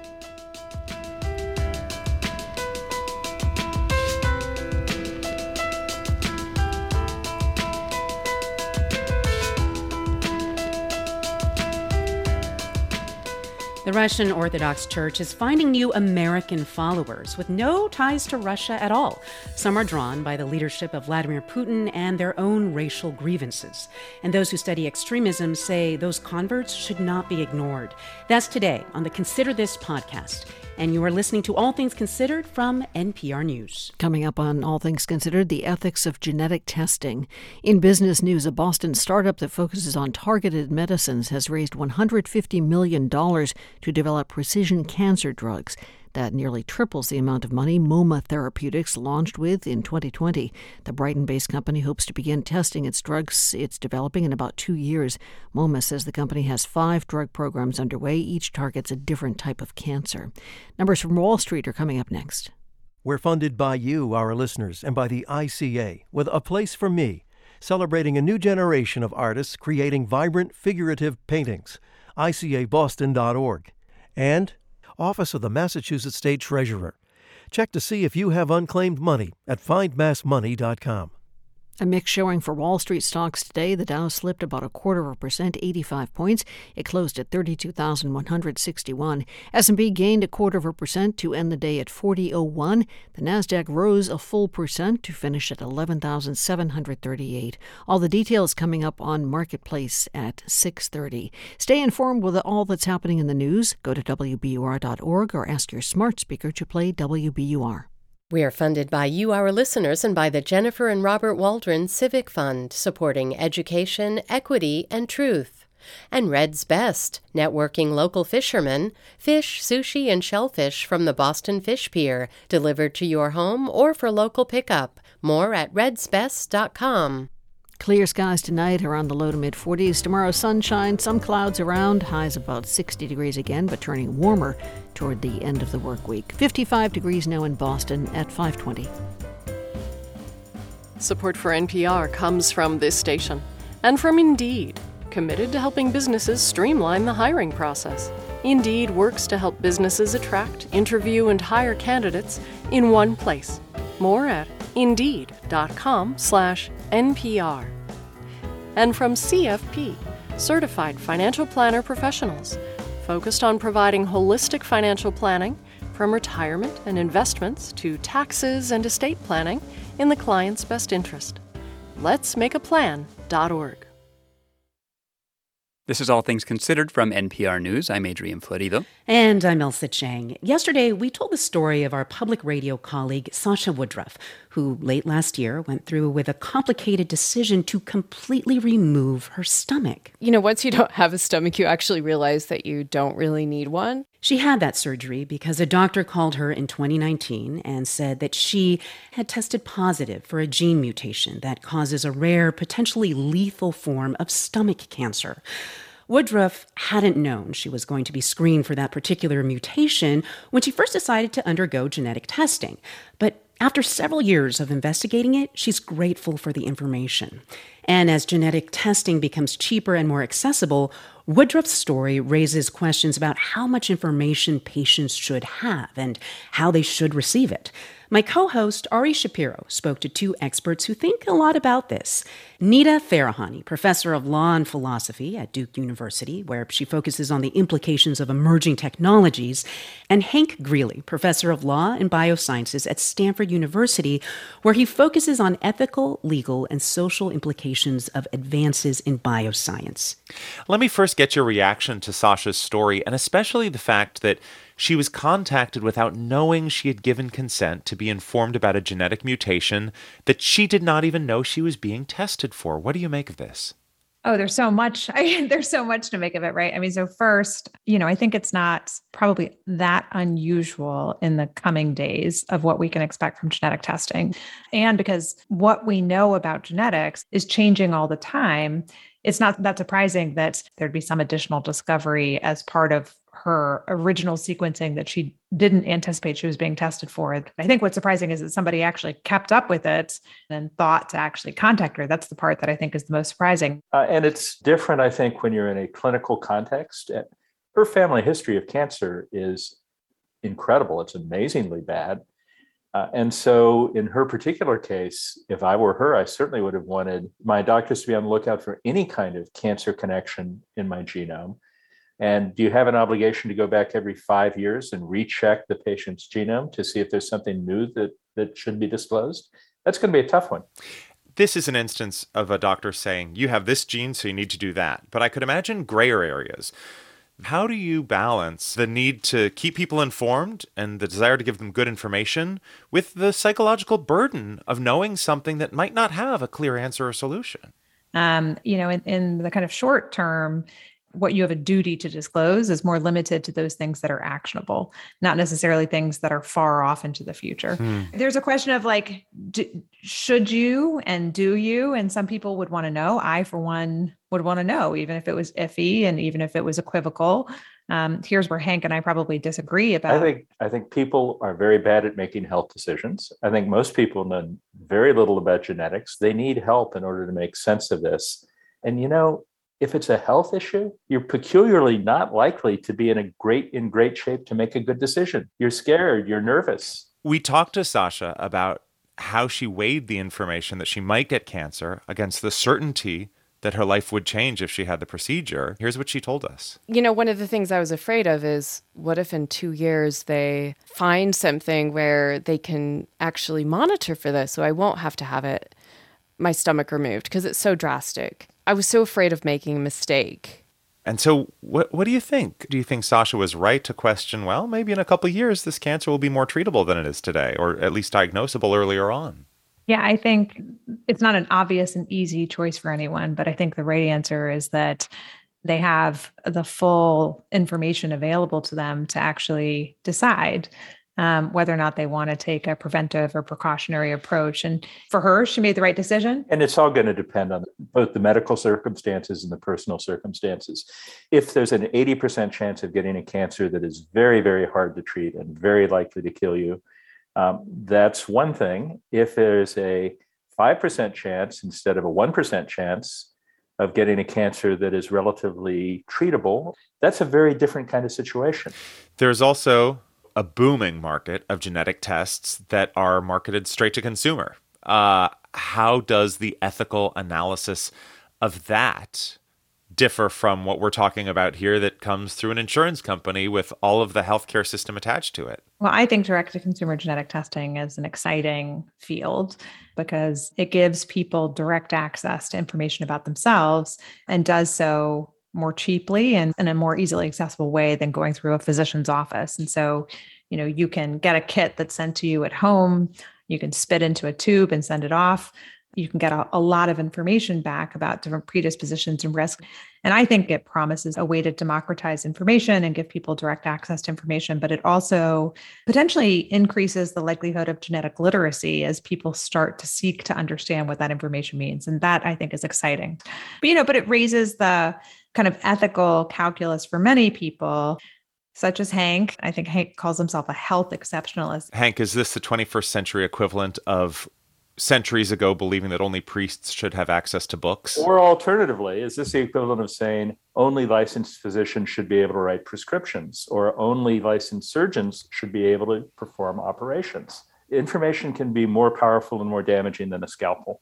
If we can reliably predict that many people will not be able to use the information well, not because they're lacking in intelligence, but because they don't have the background or because they're not in a good emotional state to try to evaluate everything, then I think requiring that there be resources available to them to help guide them through that decision is every bit as sensible as limiting prescriptions to physicians. There's way more data on the genetic makeup of white people in America than people of color. Is there work being done in the field to make this science more inclusive? Yes, there is an effort to try to diversify these populations significantly and to collect data from far more individuals in order to both be able to um, improve the predictive value, but also to see if there are differences by different regions and you know kind of different genetic inheritance patterns that may have occurred in different areas of the world. So let me ask, just taking host's privilege here. I'm a relatively healthy person without huge warning signs in my family history. I've got good insurance should I get my genome sequenced? Do I think you should do it? Yes, I do. If you're curious about your genome, I don't think that you're going to learn anything earth shattering about your likelihood of future diseases. You may find. I hope I don't. well, you probably won't. I mean, family history is in general pretty informative. You know, one thing that I caution some people about is neither your employer nor your health insurance can make choices about you or discriminate or change those insurance um, decisions or your employment decisions based on genetic information. But Uh, that doesn't mean, for example, that life insurance couldn't make those decisions based on genetic information. get the life insurance first, then get it sequenced. Yeah, I mean, really, like get your life insurance first, and and then go ahead and do it if you're interested in doing so. But uh, I do think it can be valuable to make sure you have all of your ducks in a row before you undertake genetic testing. Hank, what do you think? Should I get my genome sequenced? Yes, I would do it, but for any medical implications, I'd only do it if I knew I had good genetic counseling. Professor Hank Greely of Stanford and Nita Farahany of Duke, thank you both for being with us today. You're welcome. Thanks for having me.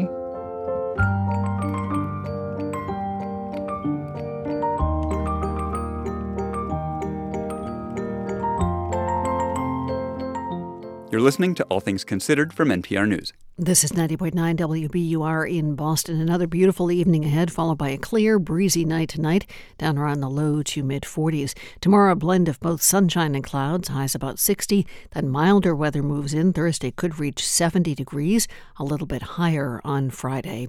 If you're feeling especially sneezy and weepy, blame the trees. Tree pollen is at a very high level right about now. 55 degrees in Boston. This is 90.9 WBUR. It's 530. We're funded by you, our listeners, and by Next Generation, performed by Boston Ballet School and Boston Ballet 2 with New England Conservatory Prep School, May 11th. Tickets at bostonballet.org.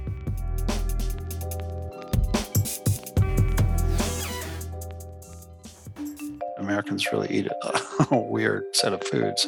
And some of those foods contribute to climate change.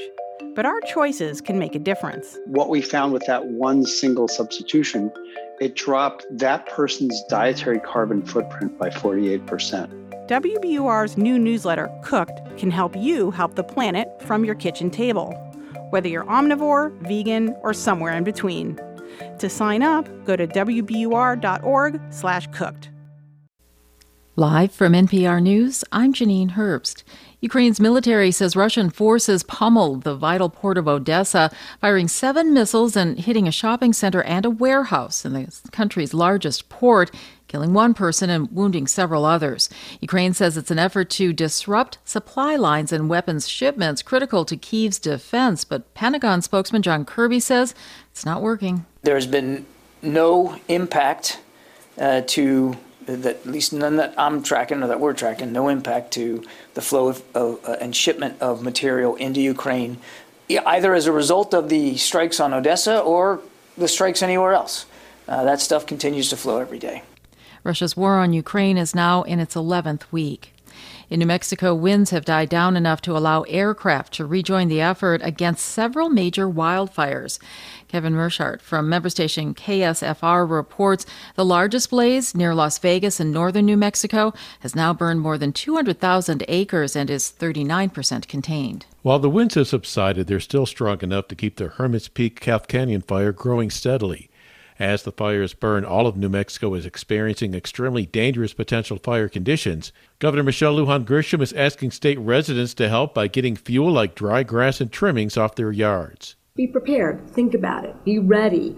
Be aware of your surroundings. We've been saying that. I really appreciate echoing that information. What we don't want is panic. Along with the winds and high temperatures, the possibility of dry lightning is also in the forecast. Lujan Grisham says it may take decades to repair all the damage done by the wildfires. For NPR News, I'm Kevin Meerschaert in Santa Fe. Wall Street ended the day in mixed territory. The Dow was down 84 points. The Nasdaq gained 114. The S&P 500 was up 9. You're listening to NPR News. This is 90.9 WBUR in Boston. I'm Lisa Mullins. The Federal Transit Administration says it will conduct a safety inspection of the MBTA. The agency says it's extremely concerned with ongoing safety issues after a series of incidents on the T, some of them lethal. WBUR's Darryl C. Murphy has more. Recently, a man was dragged to his death after being caught in the door of a Red Line train car last month. The Federal Transit Administration says it will review the T's transit operations and maintenance programs. MBTA General Manager Steve Poftak says the agency has made investments to make the system safer and is open to the administration's feedback. We can't rule out everything, but we are doing a tremendous amount of work. We're making a massive investment in modernizing the system and making it as safe as it possibly can be. Poftak says the inspection is set to begin this week.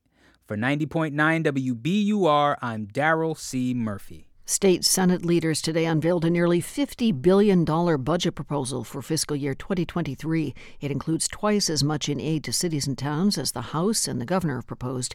The Senate version also adds more money to the state's rainy day fund. Lawmakers are expected to agree on a budget by July.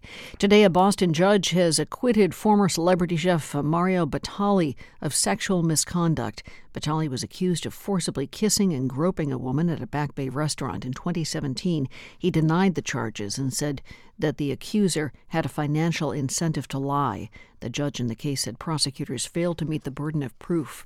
Harvard's FXB Center for Health and Human Rights is partnering with a national nonprofit to distribute 1 million N95 masks to high risk communities across the country. The nonprofit Project N95 vets the masks, and Harvard epidemiologists use COVID vaccination rates and poverty rates to identify priority areas for distribution. Harvard's Natalia Linos says equitable distribution is urgent now that mask mandates have been lifted.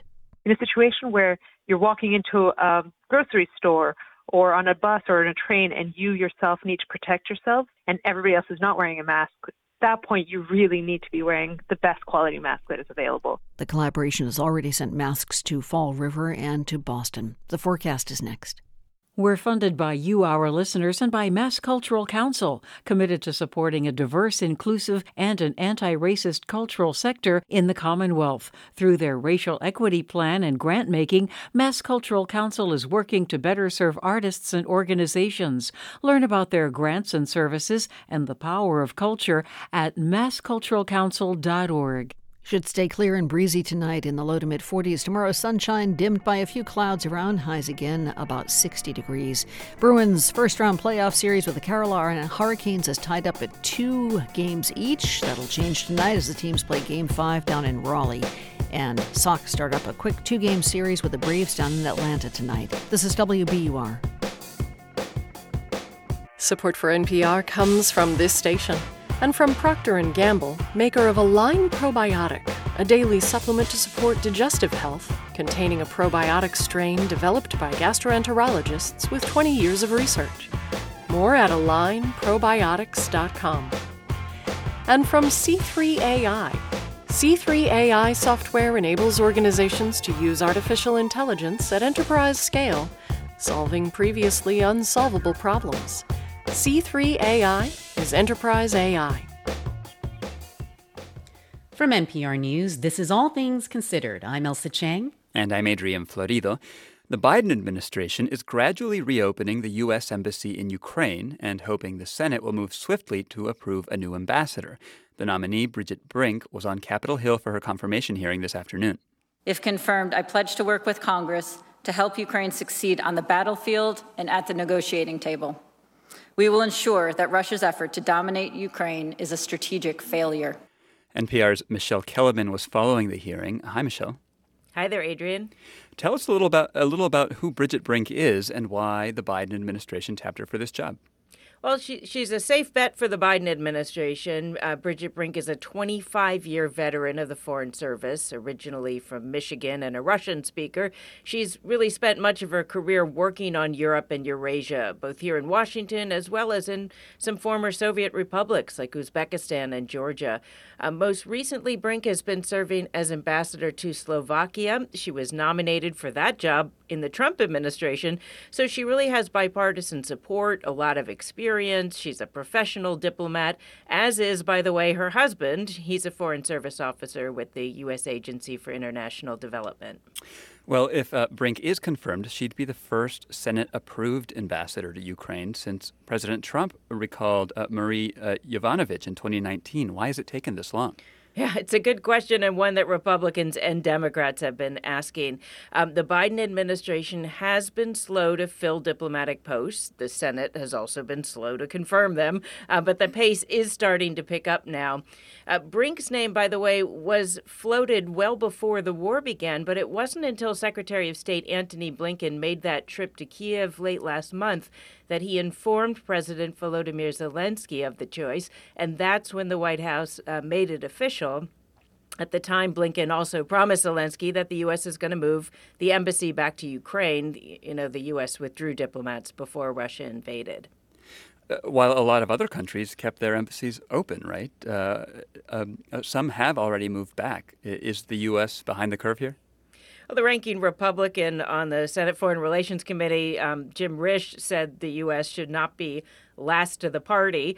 Um, Ambassador Brink points out that the deputy chief of mission is there now in Kiev and reported back that it was jarring just how close the Russians came to the Ukrainian capital. Brink says she saw some photos of what she called superficial damage outside the embassy, and she promised to work with security officials to move back, but to do it safely. Take a listen.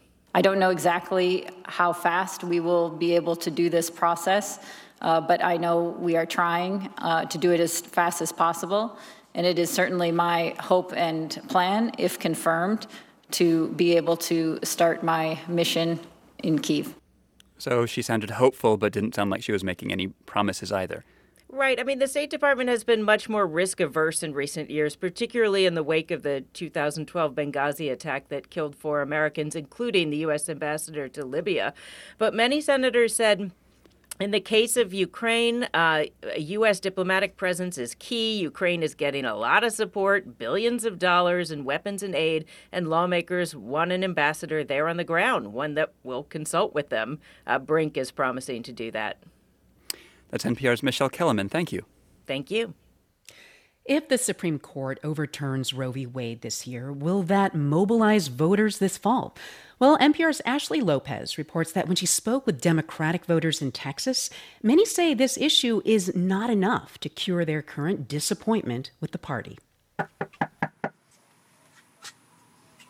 It's a blistering hot Saturday afternoon in Austin, and Eric Coraggio is knocking on doors for Democratic nominee Beto O'Rourke's gubernatorial campaign. He says he decided to help out just a few days ago when he saw that the U.S. Supreme Court is potentially poised to strike down Roe v. Wade.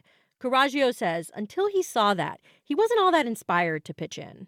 I was just like, eh, I'll get to it eventually. And then like this happened, and I was like, all right, now's now's the time. And so kind of went in and signed up immediately. Texas is among about a dozen states with a trigger ban in effect. That means 30 days after the court issues a ruling overturning Roe v. Wade, abortion at any stage in a pregnancy will be illegal here. Coraggio says he's really concerned. Uh, it's, it's just really upsetting. You know, it's been standard for for 50 years now, and it's I can't believe this is happening in, in America. Coraggio is among thousands of new volunteers that the Beto O'Rourke campaign says it has gained in the wake of that leaked opinion. O'Rourke says he thinks all of this could help his campaign by shifting focus to a winning issue for Democrats. He says even in Texas, only a small percentage of voters support an all out ban on abortion.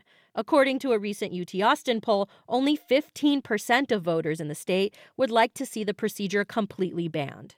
And this issue, I guarantee, is going to bring people out. And when we meet them where they are, by showing up at their door and knocking on it, and in our own words, from our own heart, describing just how important this election is for all of us, we're going to see a record turnout. But when Eric Coraggio actually started knocking on doors this weekend, it was hard to find voters who were inspired to vote for Democrats because of the draft opinion.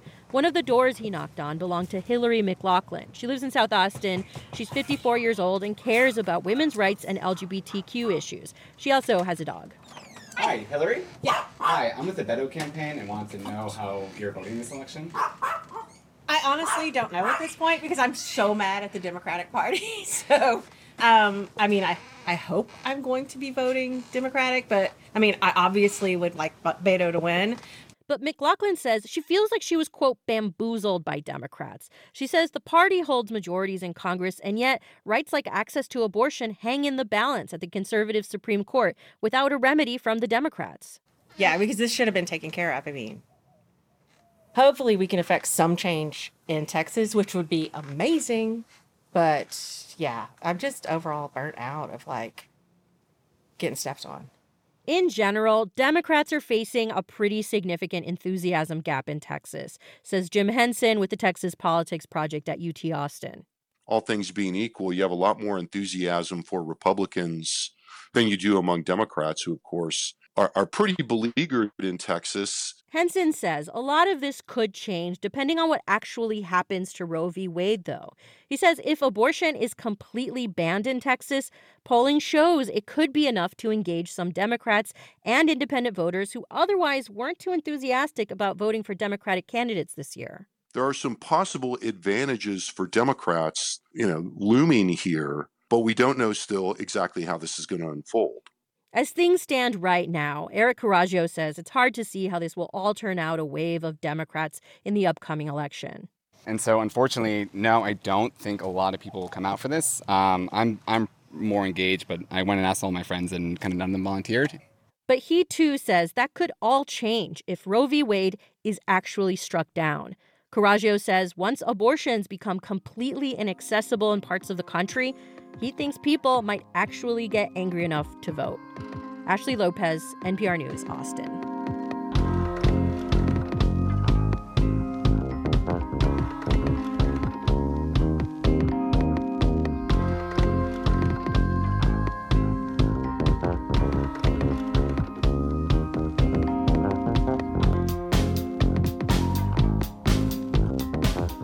You're listening to All Things Considered from NPR News. Iceland went from having some of the worst teen drinking and smoking rates to some of the best. As June Leffler with West Virginia Public Broadcasting reports, the town of Fayetteville is trying to replicate those results. Fayetteville, West Virginia is known for its outdoor recreation. At a county park, hundreds of kids are trying out skateboarding, banjo picking, and water sports as part of Project Adventure. 11 year old Adriana Ibarra loves the fishing. One thing it really helps with like patience. I figured out that whenever you fish, you get a lot more patient and it's very nice and chill. And when you get the fish on the line, there's always this really big thrill. It's awesome. What Adriana has gotten from fishing is exactly what organizers in Fayetteville are hoping for. Fishing teaches Adriana emotional lessons and gives her a natural high. It's also a time she gets to spend with her mom and papa. Researchers say such activities made a big difference in Iceland, where the percentage of teens who got drunk at least once a month dropped from 45% to just 5%. Katie Johnson of the Fayetteville Health Department believes the same thing can happen here. And so many people, if they can find their passion and follow it with their heart, they're too busy and, and just too focused to want to experiment with risky things. Kids in Fayetteville have been regularly surveyed about their substance use and related risk factors. Locals like Johnson and researchers at West Virginia University found three quarters of kids were not part of organized clubs or sports. Changing that could delay when kids start smoking or drinking. So, the later we can delay the initiation, even by one or two years, the less likely that person is to become addicted if they should try drugs later in life, and the more likely they are to graduate from high school. In theory, substance use prevention could save money and a lot of heartache, but it's gotten a bad rap. Education campaigns like Just Say No and the DARE program didn't work. If that would work, we wouldn't have the obesity crisis. We wouldn't have the opioid crisis. Alfgeir Kristjansson is a researcher at WVU studying the Fayetteville pilot program. He's also Icelandic and was involved in the model from its near inception. Kristjansson says Icelandic parents, schools, and policymakers shook up the world kids lived in. It wasn't just one DARE class a week. The work isn't about drugs, it's about healthy life and healthy communities. It took some heavy lifting. Most notably, Iceland set a nationwide curfew for teens that's still in effect today. Kristjansson says the curfew isn't a requirement of the model, it's just one way the Icelandic public sought to fix the problem.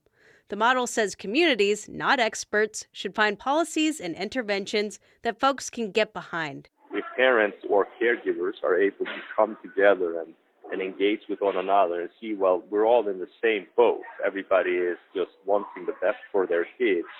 We are much more likely to see positive outcomes. Kristjansson says the change won't be easy or quick. We need to change their environment, and that takes time, and it absolutely has to include a lot of local buy in and local involvement. The Icelandic model changed teens' behaviors abroad, and it could work in Fayetteville. But the adults in town are going to have to commit to making big changes. For NPR News, I'm June Leffler in Fayetteville, West Virginia.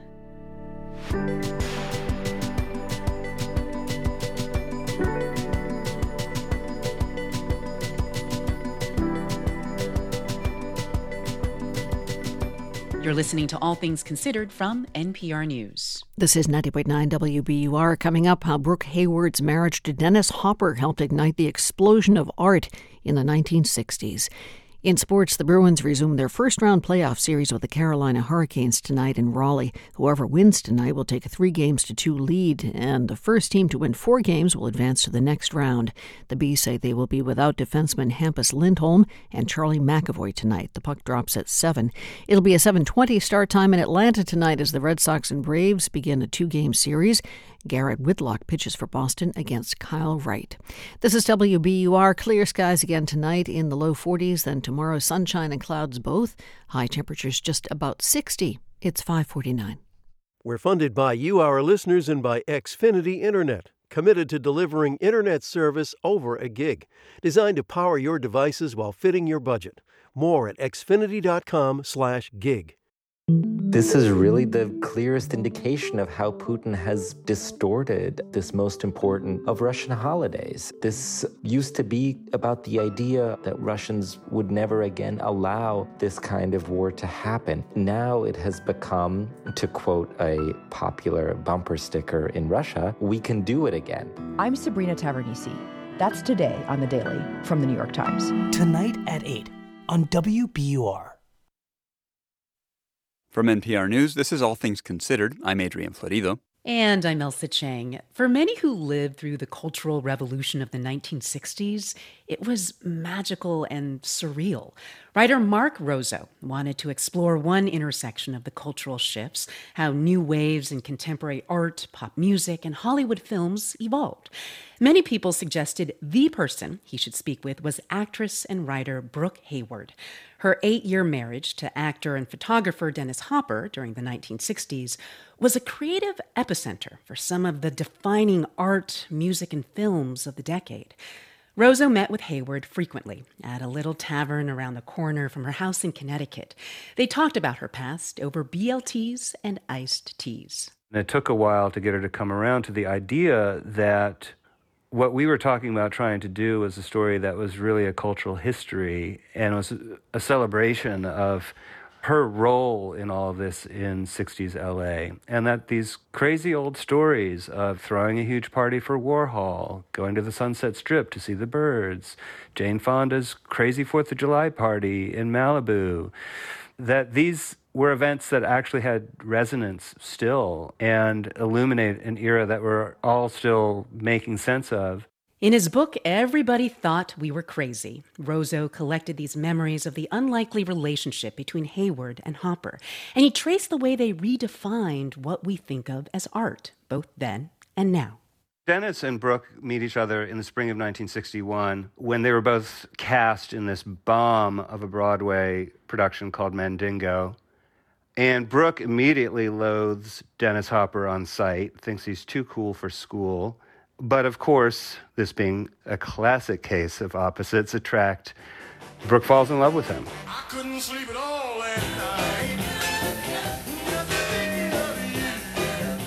Very quickly, an electric romance blossoms between them. They run off to LA together, and off they go. They were different, their tastes were unusual. There were only two people who worked in Hollywood who would regularly show up for um, Ferus Gallery openings and for these Monday night art walks that they had on La Cienega Boulevard, and they were Brooke Hayward and Dennis Hopper.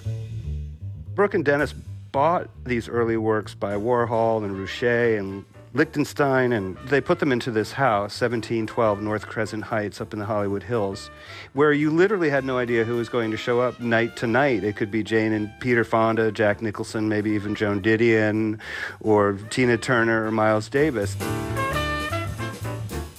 These people show up, they see the art in this very intimate setting, and so in this very intimate way, this art begins to be exposed to more and more people.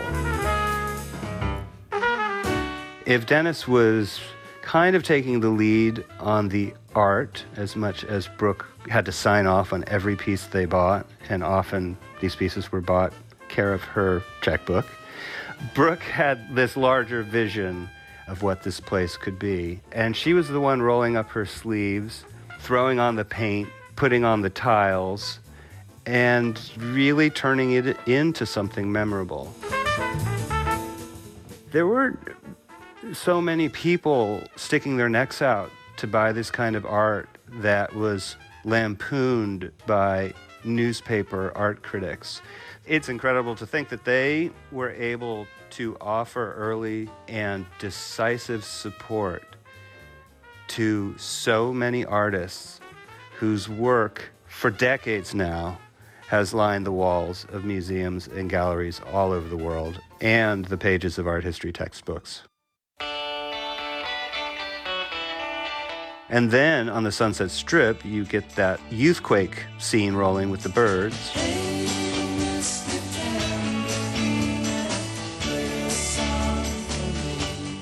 The spring of 1965 took the stage at Ciro's, a moribund nightclub, and suddenly it was dance, dance, dance in Hollywood. Everybody came to those shows, from the Ferus artists to the young actors like Dennis and Brooke and their friends, such as Peter Fonda. And night after night, Ciro's would be a gathering place for this odd jumble of people living in Los Angeles who might not otherwise have encountered each other.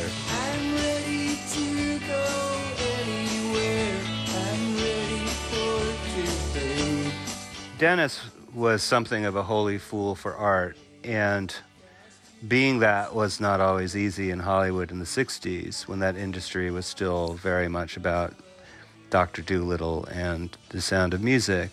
And Dennis had dreamed for a long time of bringing art into filmmaking and was struggling to figure out how he could make that happen, being a guy who didn't always have the best reputation for being the most reliable character.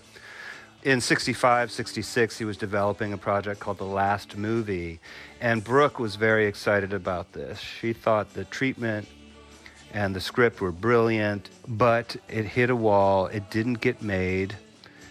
And Brooks said, you know, if he had been able to get that movie made then, he wouldn't have fallen into the abyss.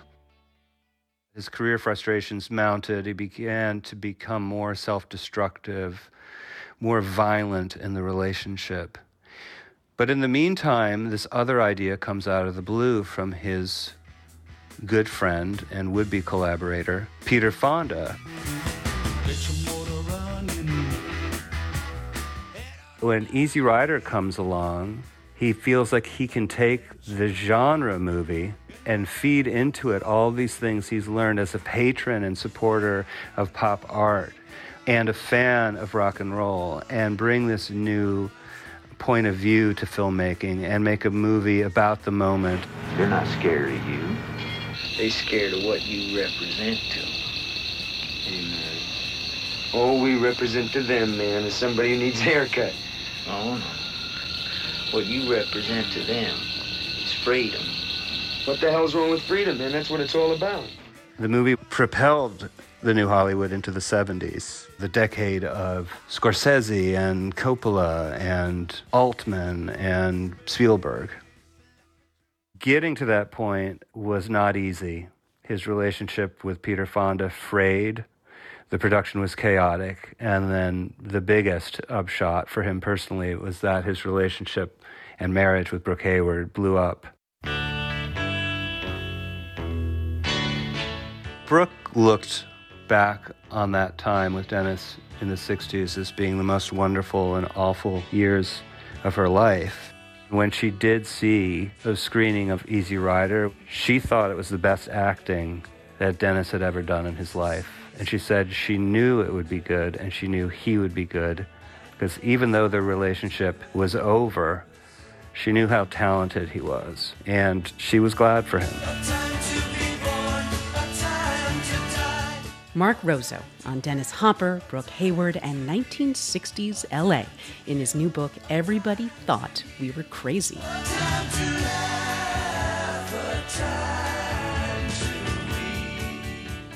You're listening to All Things Considered from NPR News. Support for NPR comes from this station and from Indeed, committed to helping businesses attract, interview, and hire candidates all in one place. Learn more at indeed.com/npr. And from Fidelity, with Fidelity Income Planning, Fidelity looks at how much clients saved, how much they'll need, and helps them build a plan for cash flow so they can go from saving to living. Fidelity Brokerage Services, LLC. And from Mathnasium, committed to boosting students' confidence, critical thinking, and math grades and scores with in person or online instruction. Each student follows a customized learning plan. More at mathnasium.com. Should stay clear and breezy tonight in the low to mid 40s. Tomorrow, sunshine, some clouds around, highs about 60. Thursday, at least partly sunny, warming to about 70, could reach into the 70s on Friday. Tonight, the Bruins and Carolina Hurricanes continue their first round playoff series with Game 5 in Carolina. The uh, teams are split with two wins each in the best of seven series. Bees will be again without defenseman Charlie McAvoy and Ham- Hampus Lindholm. And Red Sox start up a quick two game series against the Braves tonight down in Atlanta. Garrett Whitlock will be on the mound against Kyle Wright. This is WBUR 55 degrees at 559. I'm Executive Editor for News Dan Mauzy, and this is 90.9 WBUR FM Boston, 92.7 WBUA Tisbury, and 89.1 WBUH Brewster. Listen anytime with our app or at WBUR.org. WBUR, Boston's NPR news station.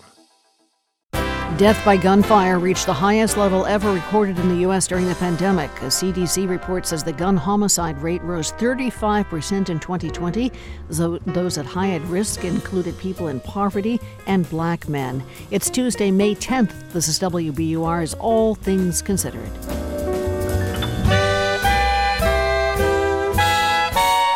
Also ahead, states are being offered billions of dollars to add more charging stations for electric vehicles. But for states like Wyoming with few electric vehicles, it might not matter. You need chargers to support electric vehicles. But if you don't have electric vehicles, then the chargers don't make sense. Getting America's charging station network to grow coming up. Decades long drought and unrelenting winds are making it tough for firefighters to contain the devastating wildfires burning in New Mexico. These stories and the numbers from Wall Street are coming up. It's 601.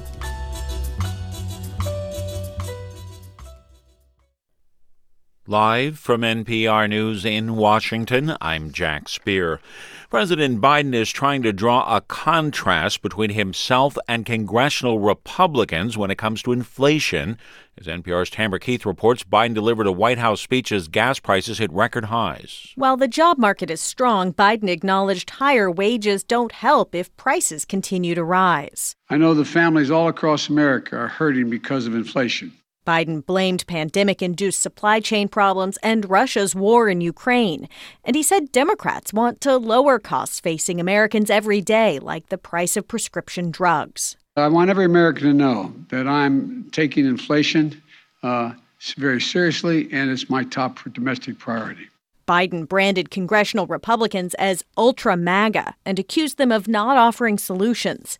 This is all about the upcoming midterm elections, where polls indicate voters give Republicans higher ratings on the economy than Democrats.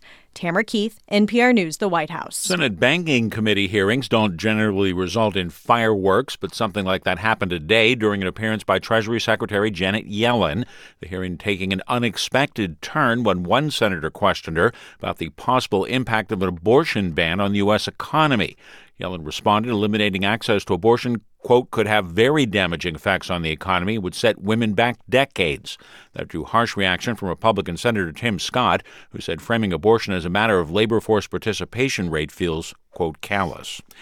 The Pentagon says Russian progress in southeastern Ukraine continues to slow and is uneven.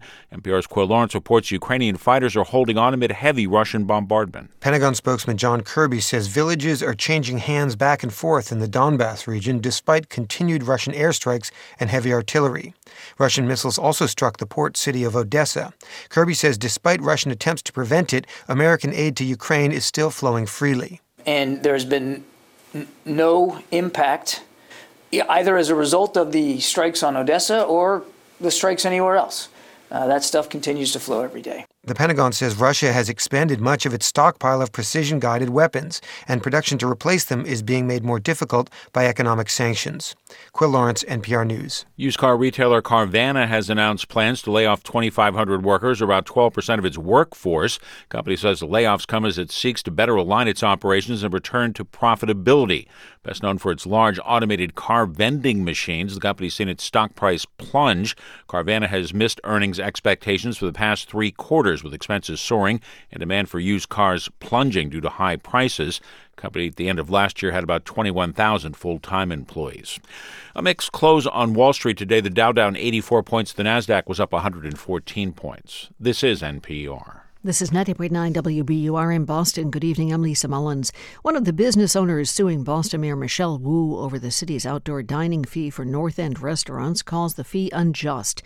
That fee is $7,500. Frankie Mendoza and his brother uh, own Monica's Trattoria and Monica's Mercado. They say by imposing the fee only on North End restaurants, the city has created unfair methods of competition. I have a 15 year old, a 12 year old, and a 9 year old. My brother has four children. My other brother, George, has three. They're not only going to hurt my family, sir, they're hurting the other 30 people that work for me, and then the other 30 people that work for me across the street. Mendoza says this fee and others for use of parking spots could cost his business $20,000 this year. He and the owners of three other North End restaurants are seeking $1.5 million in damages. The city has argued the fees are needed to address trash and traffic issues in the North End that result from outdoor dining. Some members of the Massachusetts state legislature are applauding federal authorities for their decision to launch a safety inspection of the MBTA. The Federal Transit Administration says it's taking an increased safety oversight role because of ongoing problems at the T. State Representative Jay Livingstone says the problems reflect years of underinvestment in the transit system. I'm pleased that the federal government is looking into the T. I'm disappointed that there are still significant safety issues that require federal oversight. Several incidents prompted the federal action. A man was dragged to his death last month by a Red Line train after he got stuck in a subway car door. Late last year, a Red Line train derailed and hit a platform at Broadway Station and an escalator reversed direction at Back Bay Station that sent several people to the hospital. The MBTA is bringing back express train service on the commuter rail between Worcester and Boston. The T put the twice daily trips on hold in January because of staffing challenges caused by the Omicron surge.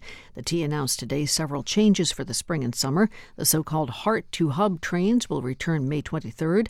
Also, that day, the commuter rail will begin running midday trains from Boston to Foxborough. And a new study from Beth Israel Deaconess Medical Center finds teenagers experiencing homelessness are more likely to face mental health and substance use issues compared to their housed counterparts. A survey found teenagers who are homeless were more likely to use drugs and consider or attempt suicide. Children experiencing homelessness were also far more likely to be male, black, or Hispanic and identify as LGBTQ. Researchers say the study is a call to action for schools and policymakers to address the burdens that homeless adolescents face. In the forecast, a nice evening coming up. Clear, breezy overnight tonight, down around the low to mid 40s. Tomorrow, sunshine and clouds, both highs around 60. Then temperatures head upward for the remainder of the week. 55 degrees now in Boston at 607. We are funded by you, our listeners, and by Imaginable Futures, supporting the book Pregnant Girl, a story of teen motherhood, college, and creating a better future for young families. Written by Generation Hope founder Nicole Lynn Lewis. GenerationHope.org. This is All Things Considered from NPR News. I'm Ailsa Chang. And I'm Adrian Florido. Large wildfires continue to break out across southwestern states. New Mexico is getting hit hardest with seven fires raging. The largest just surpassed 200,000 acres burned. The fires have pushed tens of thousands of people out of their homes, and more evacuations are expected. Barney Torres lives in Cleveland, New Mexico, and told Al Jazeera he is worried. There's some bad winds coming up Wednesday uh, night, really, really strong. So if they don't contain it by Wednesday, we're going to be in real trouble. The winds have been relentless for weeks now. In Las Vegas, New Mexico, NPR's Eric Westervelt reports that even veteran firefighters are saying conditions are extraordinary.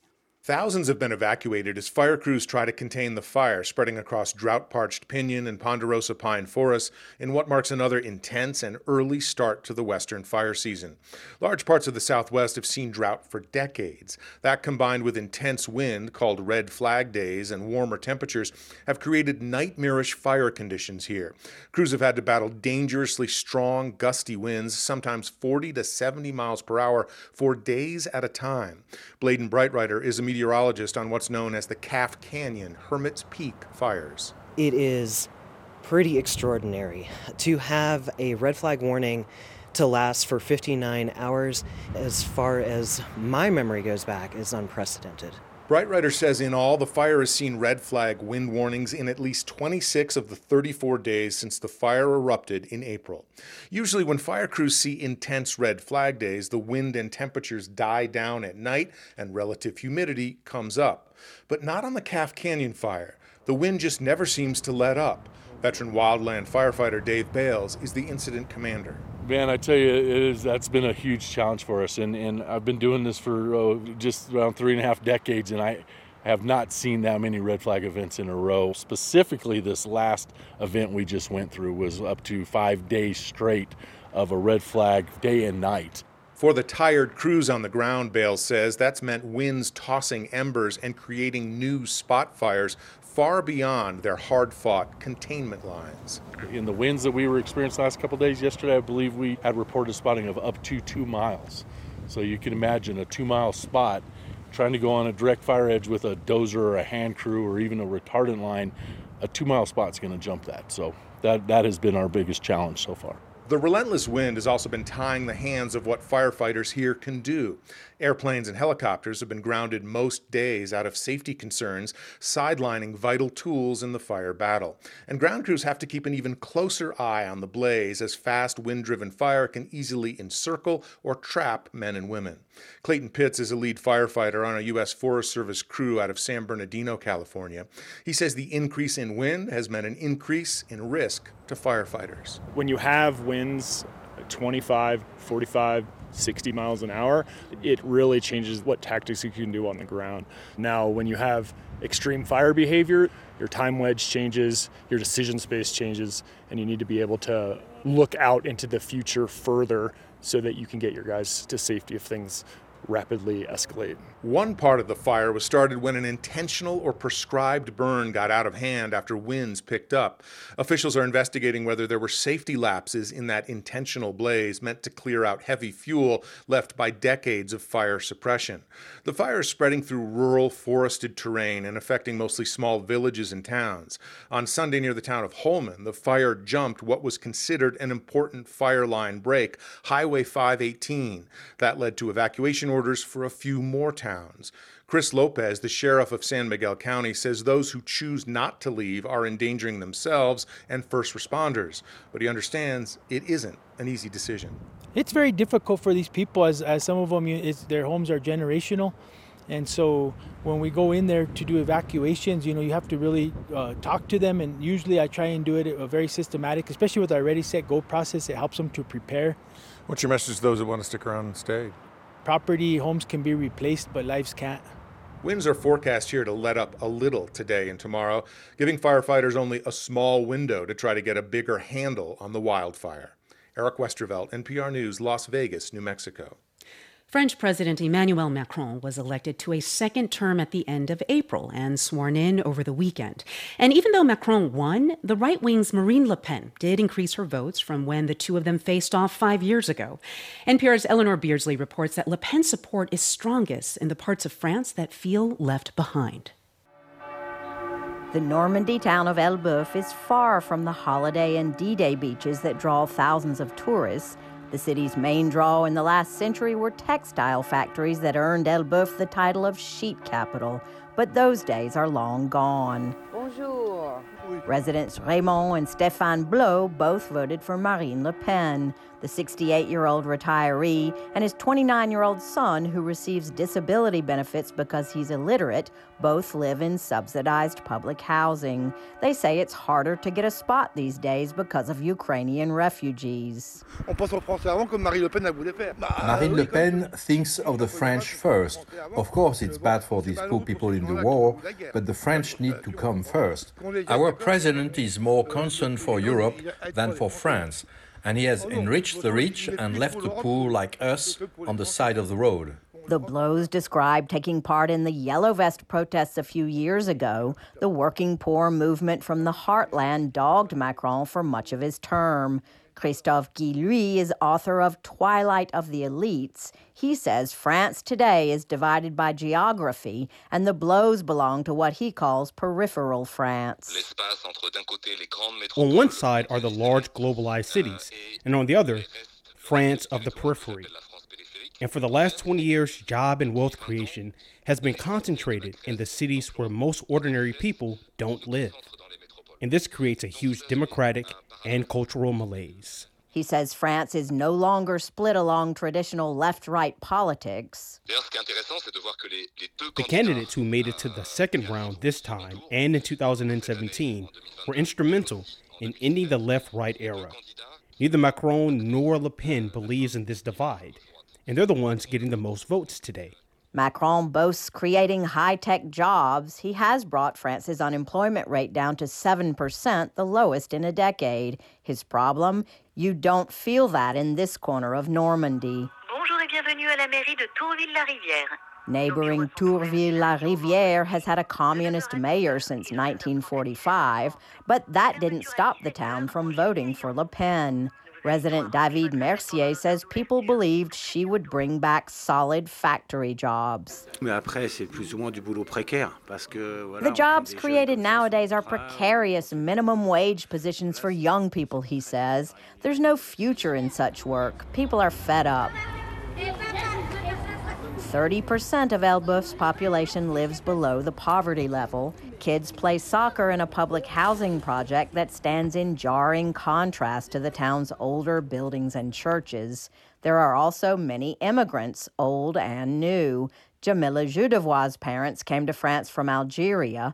The unemployed 47 year old is raising her four kids in the same housing project where she grew up. Pour moi, Le Pen, pour moi, je pense qu'elle est mieux. Le Pen is better, she says. We voted for her because she does what she says. Macron doesn't keep his promises. Judevois says Macron pushed job training to gain new skills. I don't want training, she says. I just want a job. Najette Sawes is shopping in a budget grocery store in Elbeuf. Sawes, who wears a hijab, voted for Macron, but says she doesn't begrudge those who chose Le Pen, even though Le Pen has advocated banning the Muslim veil in public. Pas tous ceux qui votent Le Pen sont racistes, évidemment, non, non. Not everyone who votes Le Pen is racist, not at all. I know many. People are just tired of trying to get by with less, whether they're French, immigrants, veil wearers. We're all affected. Sawes says a vote for Le Pen is a vote of anger against Macron and in support of a candidate who represents the forgotten France. Eleanor Beardsley, NPR News, Elbeuf, Normandy. A new report says the gun homicide rate went up nearly 35% during the first year of the coronavirus pandemic, reaching a level not seen in more than a quarter century. NPR's Nell Greenfield Boyce reports on who was most hard hit. Deborah Houry used to work as an emergency room doctor, so she knows the reality of gun violence. And the number of times that I tried to resuscitate someone and was unable to save their life, covered in blood, had to find a clean white coat to comfort a mother was heartbreaking. Knowing these gun deaths were preventable is part of what drew her to the Centers for Disease Control and Prevention, where she's now the acting principal deputy director. And the agency's new analysis of gun homicides found a shocking increase. The year 2020 saw nearly 5,000 more people die than the year before. To Houry, here's what stood out. We're losing too many of our nation's children and young people, you know, specifically black boys and young black men. The report says gun homicide rates went up across the country, in rural areas and cities, and across all ages.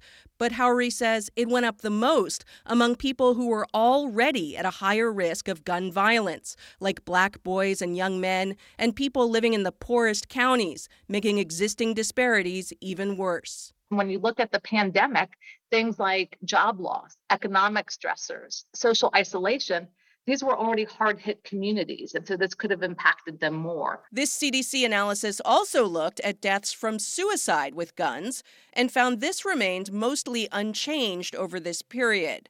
Mike Anestis is executive director of the New Jersey Gun Violence Research Center at Rutgers University. Someone might look at this and say, well, the firearm suicide rate stayed largely the same and see that as a good thing. And, and I wouldn't deny it's good. It's certainly better than going up.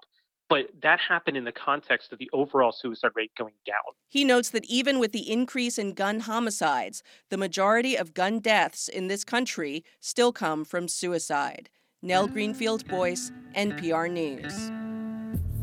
You're listening to All Things Considered from NPR News. This is 90.9 WBUR in Boston. A mixed showing for Wall Street stocks today. The Dow slipped about a quarter of a percent, 85 points. It closed at 32,161.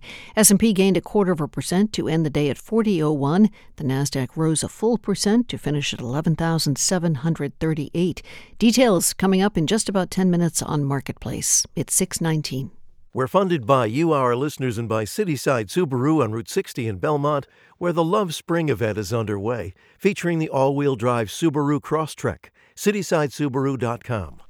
Shares in a Cambridge based software maker fell more than 20% in trading today following a verdict in a trade secrets case. Today, a jury ordered Pegasystems to pay $2 billion to a rival software company, Appian. The jury found Pegasystems stole trade secrets from Appian. Pegasystems says the verdict was not supported by the facts or the law, and it plans to appeal. Forecast is coming up. We're funded by you, our listeners, and by Direct Tire and Auto Service proud to support WBUR and public radio to help keep quality programming alive. DirectTire.com. And Gene Brooks Landscapes, dedicated to designing, constructing, and maintaining imaginative gardens for 32 years in Greater Boston. Photos at GeneBrooksLandscapes.com. After a nice day, should have a beautiful evening, followed by a clear, breezy night tonight. Temperatures down around the low to mid 40s. Then for tomorrow, sunshine, a few clouds around as well. Should be dry and breezy once again. Highs about 60 degrees. Milder weather moves in after that. Thursday could reach 70, a little bit higher on Friday, maybe a little bit higher on Saturday as well. 55 degrees now in the Boston area. This is WBUR.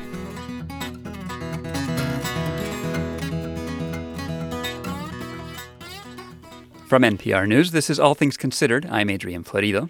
And I'm Ailsa Chang. The big infrastructure bill that President Biden signed in November offers states $7.5 billion to build and improve charging stations for electric cars. But that might not move the needle much in Wyoming, where distances between towns are vast and the population is low. Taylor Stagner with Wyoming Public Media reports.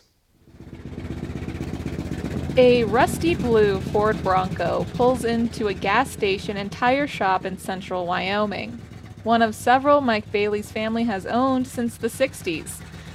Bailey could apply for federal funding to add electric car chargers, but he's not sure he will. Sometimes those technologies work out and sometimes they don't. So, you know, we'll see.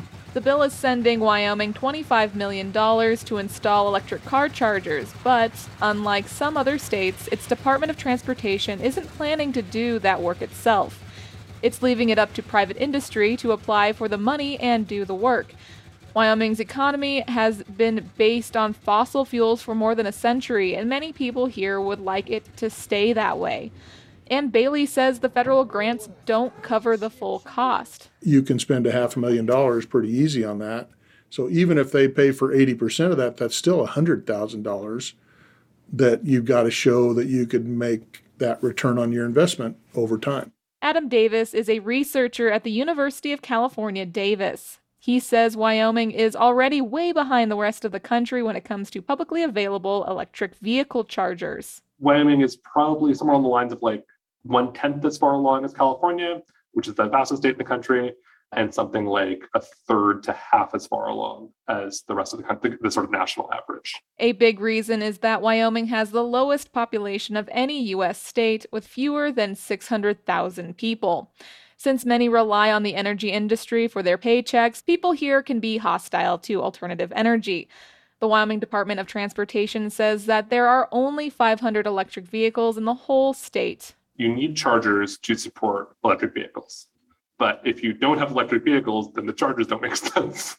And getting those things balanced is really, really, really tricky. But there's at least one guy in Wyoming who's determined to get more electric cars on the road Patrick Lawson. He says he's been into electric cars since way before the first Tesla rolled out. When I was really little, like six years old, I put together a little car out of two solar panels and electric motors and made it so that I could um, make it change directions by putting my hand over it. Lawson, who's Northern Arapaho, works for his tribe's internet company. His side hustle is Wild West EV, a business he started that's installing chargers in central Wyoming. He lives in Riverton and sees progress in electric car adoption. And I've found quite a few people in town actually have got them now over the years. So there's, I don't know, maybe a dozen of us or so, which doesn't sound like a lot, but it went from one to two to four to eight. And and if you look at the numbers nationally, the EVs have almost doubled in sales every year for the past 10 years. Lawson started his business in 2016. So far, he's helped businesses set up chargers in five Wyoming towns. He's working on applications for the federal funding to help set up more and expects to start submitting them this summer. For NPR News, I'm Taylor Stagner in Riverton, Wyoming. Pistoia, Italy is a lovely medieval Tuscan town, and if you'd been there last weekend, you could have caught a circus performing Alice in Wonderland. There were a lot of emotions on stage and behind the curtains because, as Adam Raney found out, the troupe's circumstances changed drastically on February 24th when Russia invaded Ukraine. Alice goes down the rabbit hole and takes us with her, while trapeze artists and acrobats perform gravity defying acts. The Red Queen and White Queen fight for sartorial dominance with outfits that would look appropriate at a Lady Gaga show. This isn't your typical Alice in Wonderland. It's a vibrant display with bright costumes and incredible aerial acrobatics taking place on a stage illuminated by a high tech multimedia show. And the troupe, Theater Circus Elysium is Ukrainian. Perhaps even more than Alice, its performers are struggling to make sense of a world that has been turned upside down. They had only been in Italy a little more than two weeks when everything changed for them. Wake up on 24th of uh, February, we see uh, the war start. It was shock for us. That's Julia Malezic, an acrobat and gymnast in the troupe. It was so difficult because uh, all our um, heart is with our family, but we must go into stage and smile. Fear for their families back home and uncertainty about what lay ahead for them. After the first few days, their Italian producer, Roberto Romaniello, realized they had to take action. The problem wasn't how to return, whether by land or plane. The problem was they couldn't go home, and actually, we had to bring their families here. Romaniello got their visas extended and buy in from venues across the country. The show could go on. That's the sound of children playing dodgeball backstage right before the curtain came up. Ten children in all, along with several other family members, were able to come to Italy. Even a grandmother. Pets, too six dogs and a cat. If we have a job here, uh, we also can give support to people who stay in Ukraine. That's the troupe's executive director, Alexander Sakharov. But if I come to Ukraine, nothing, because I'm not a warrior, I'm not a soldier, you know. I can do it, but it's not will be to effect. While men in the show struggled with the decision to stay or go, men of military age back home couldn't join their families in Italy. By law, they have to stay in Ukraine.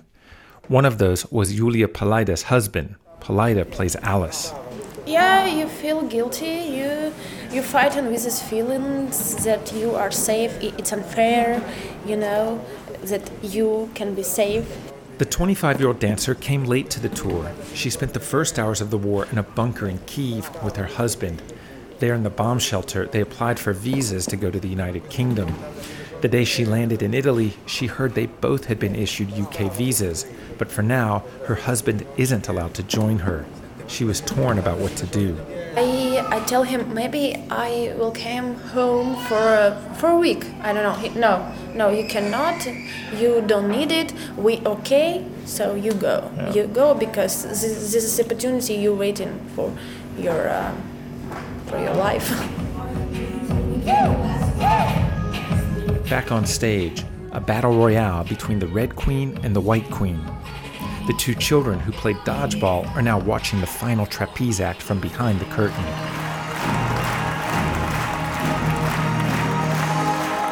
As the performers take a bow to rapturous applause, they unfurl a Ukrainian flag. The children are on stage too, taking a bow with the troupe. Ring performer Alexander Shpilovy says it's hard to keep it together that moment every night on stage. Applause for us, it's really real like emotion feeling uh, like we want to cry and, and uh, want to say um, thankful for your support.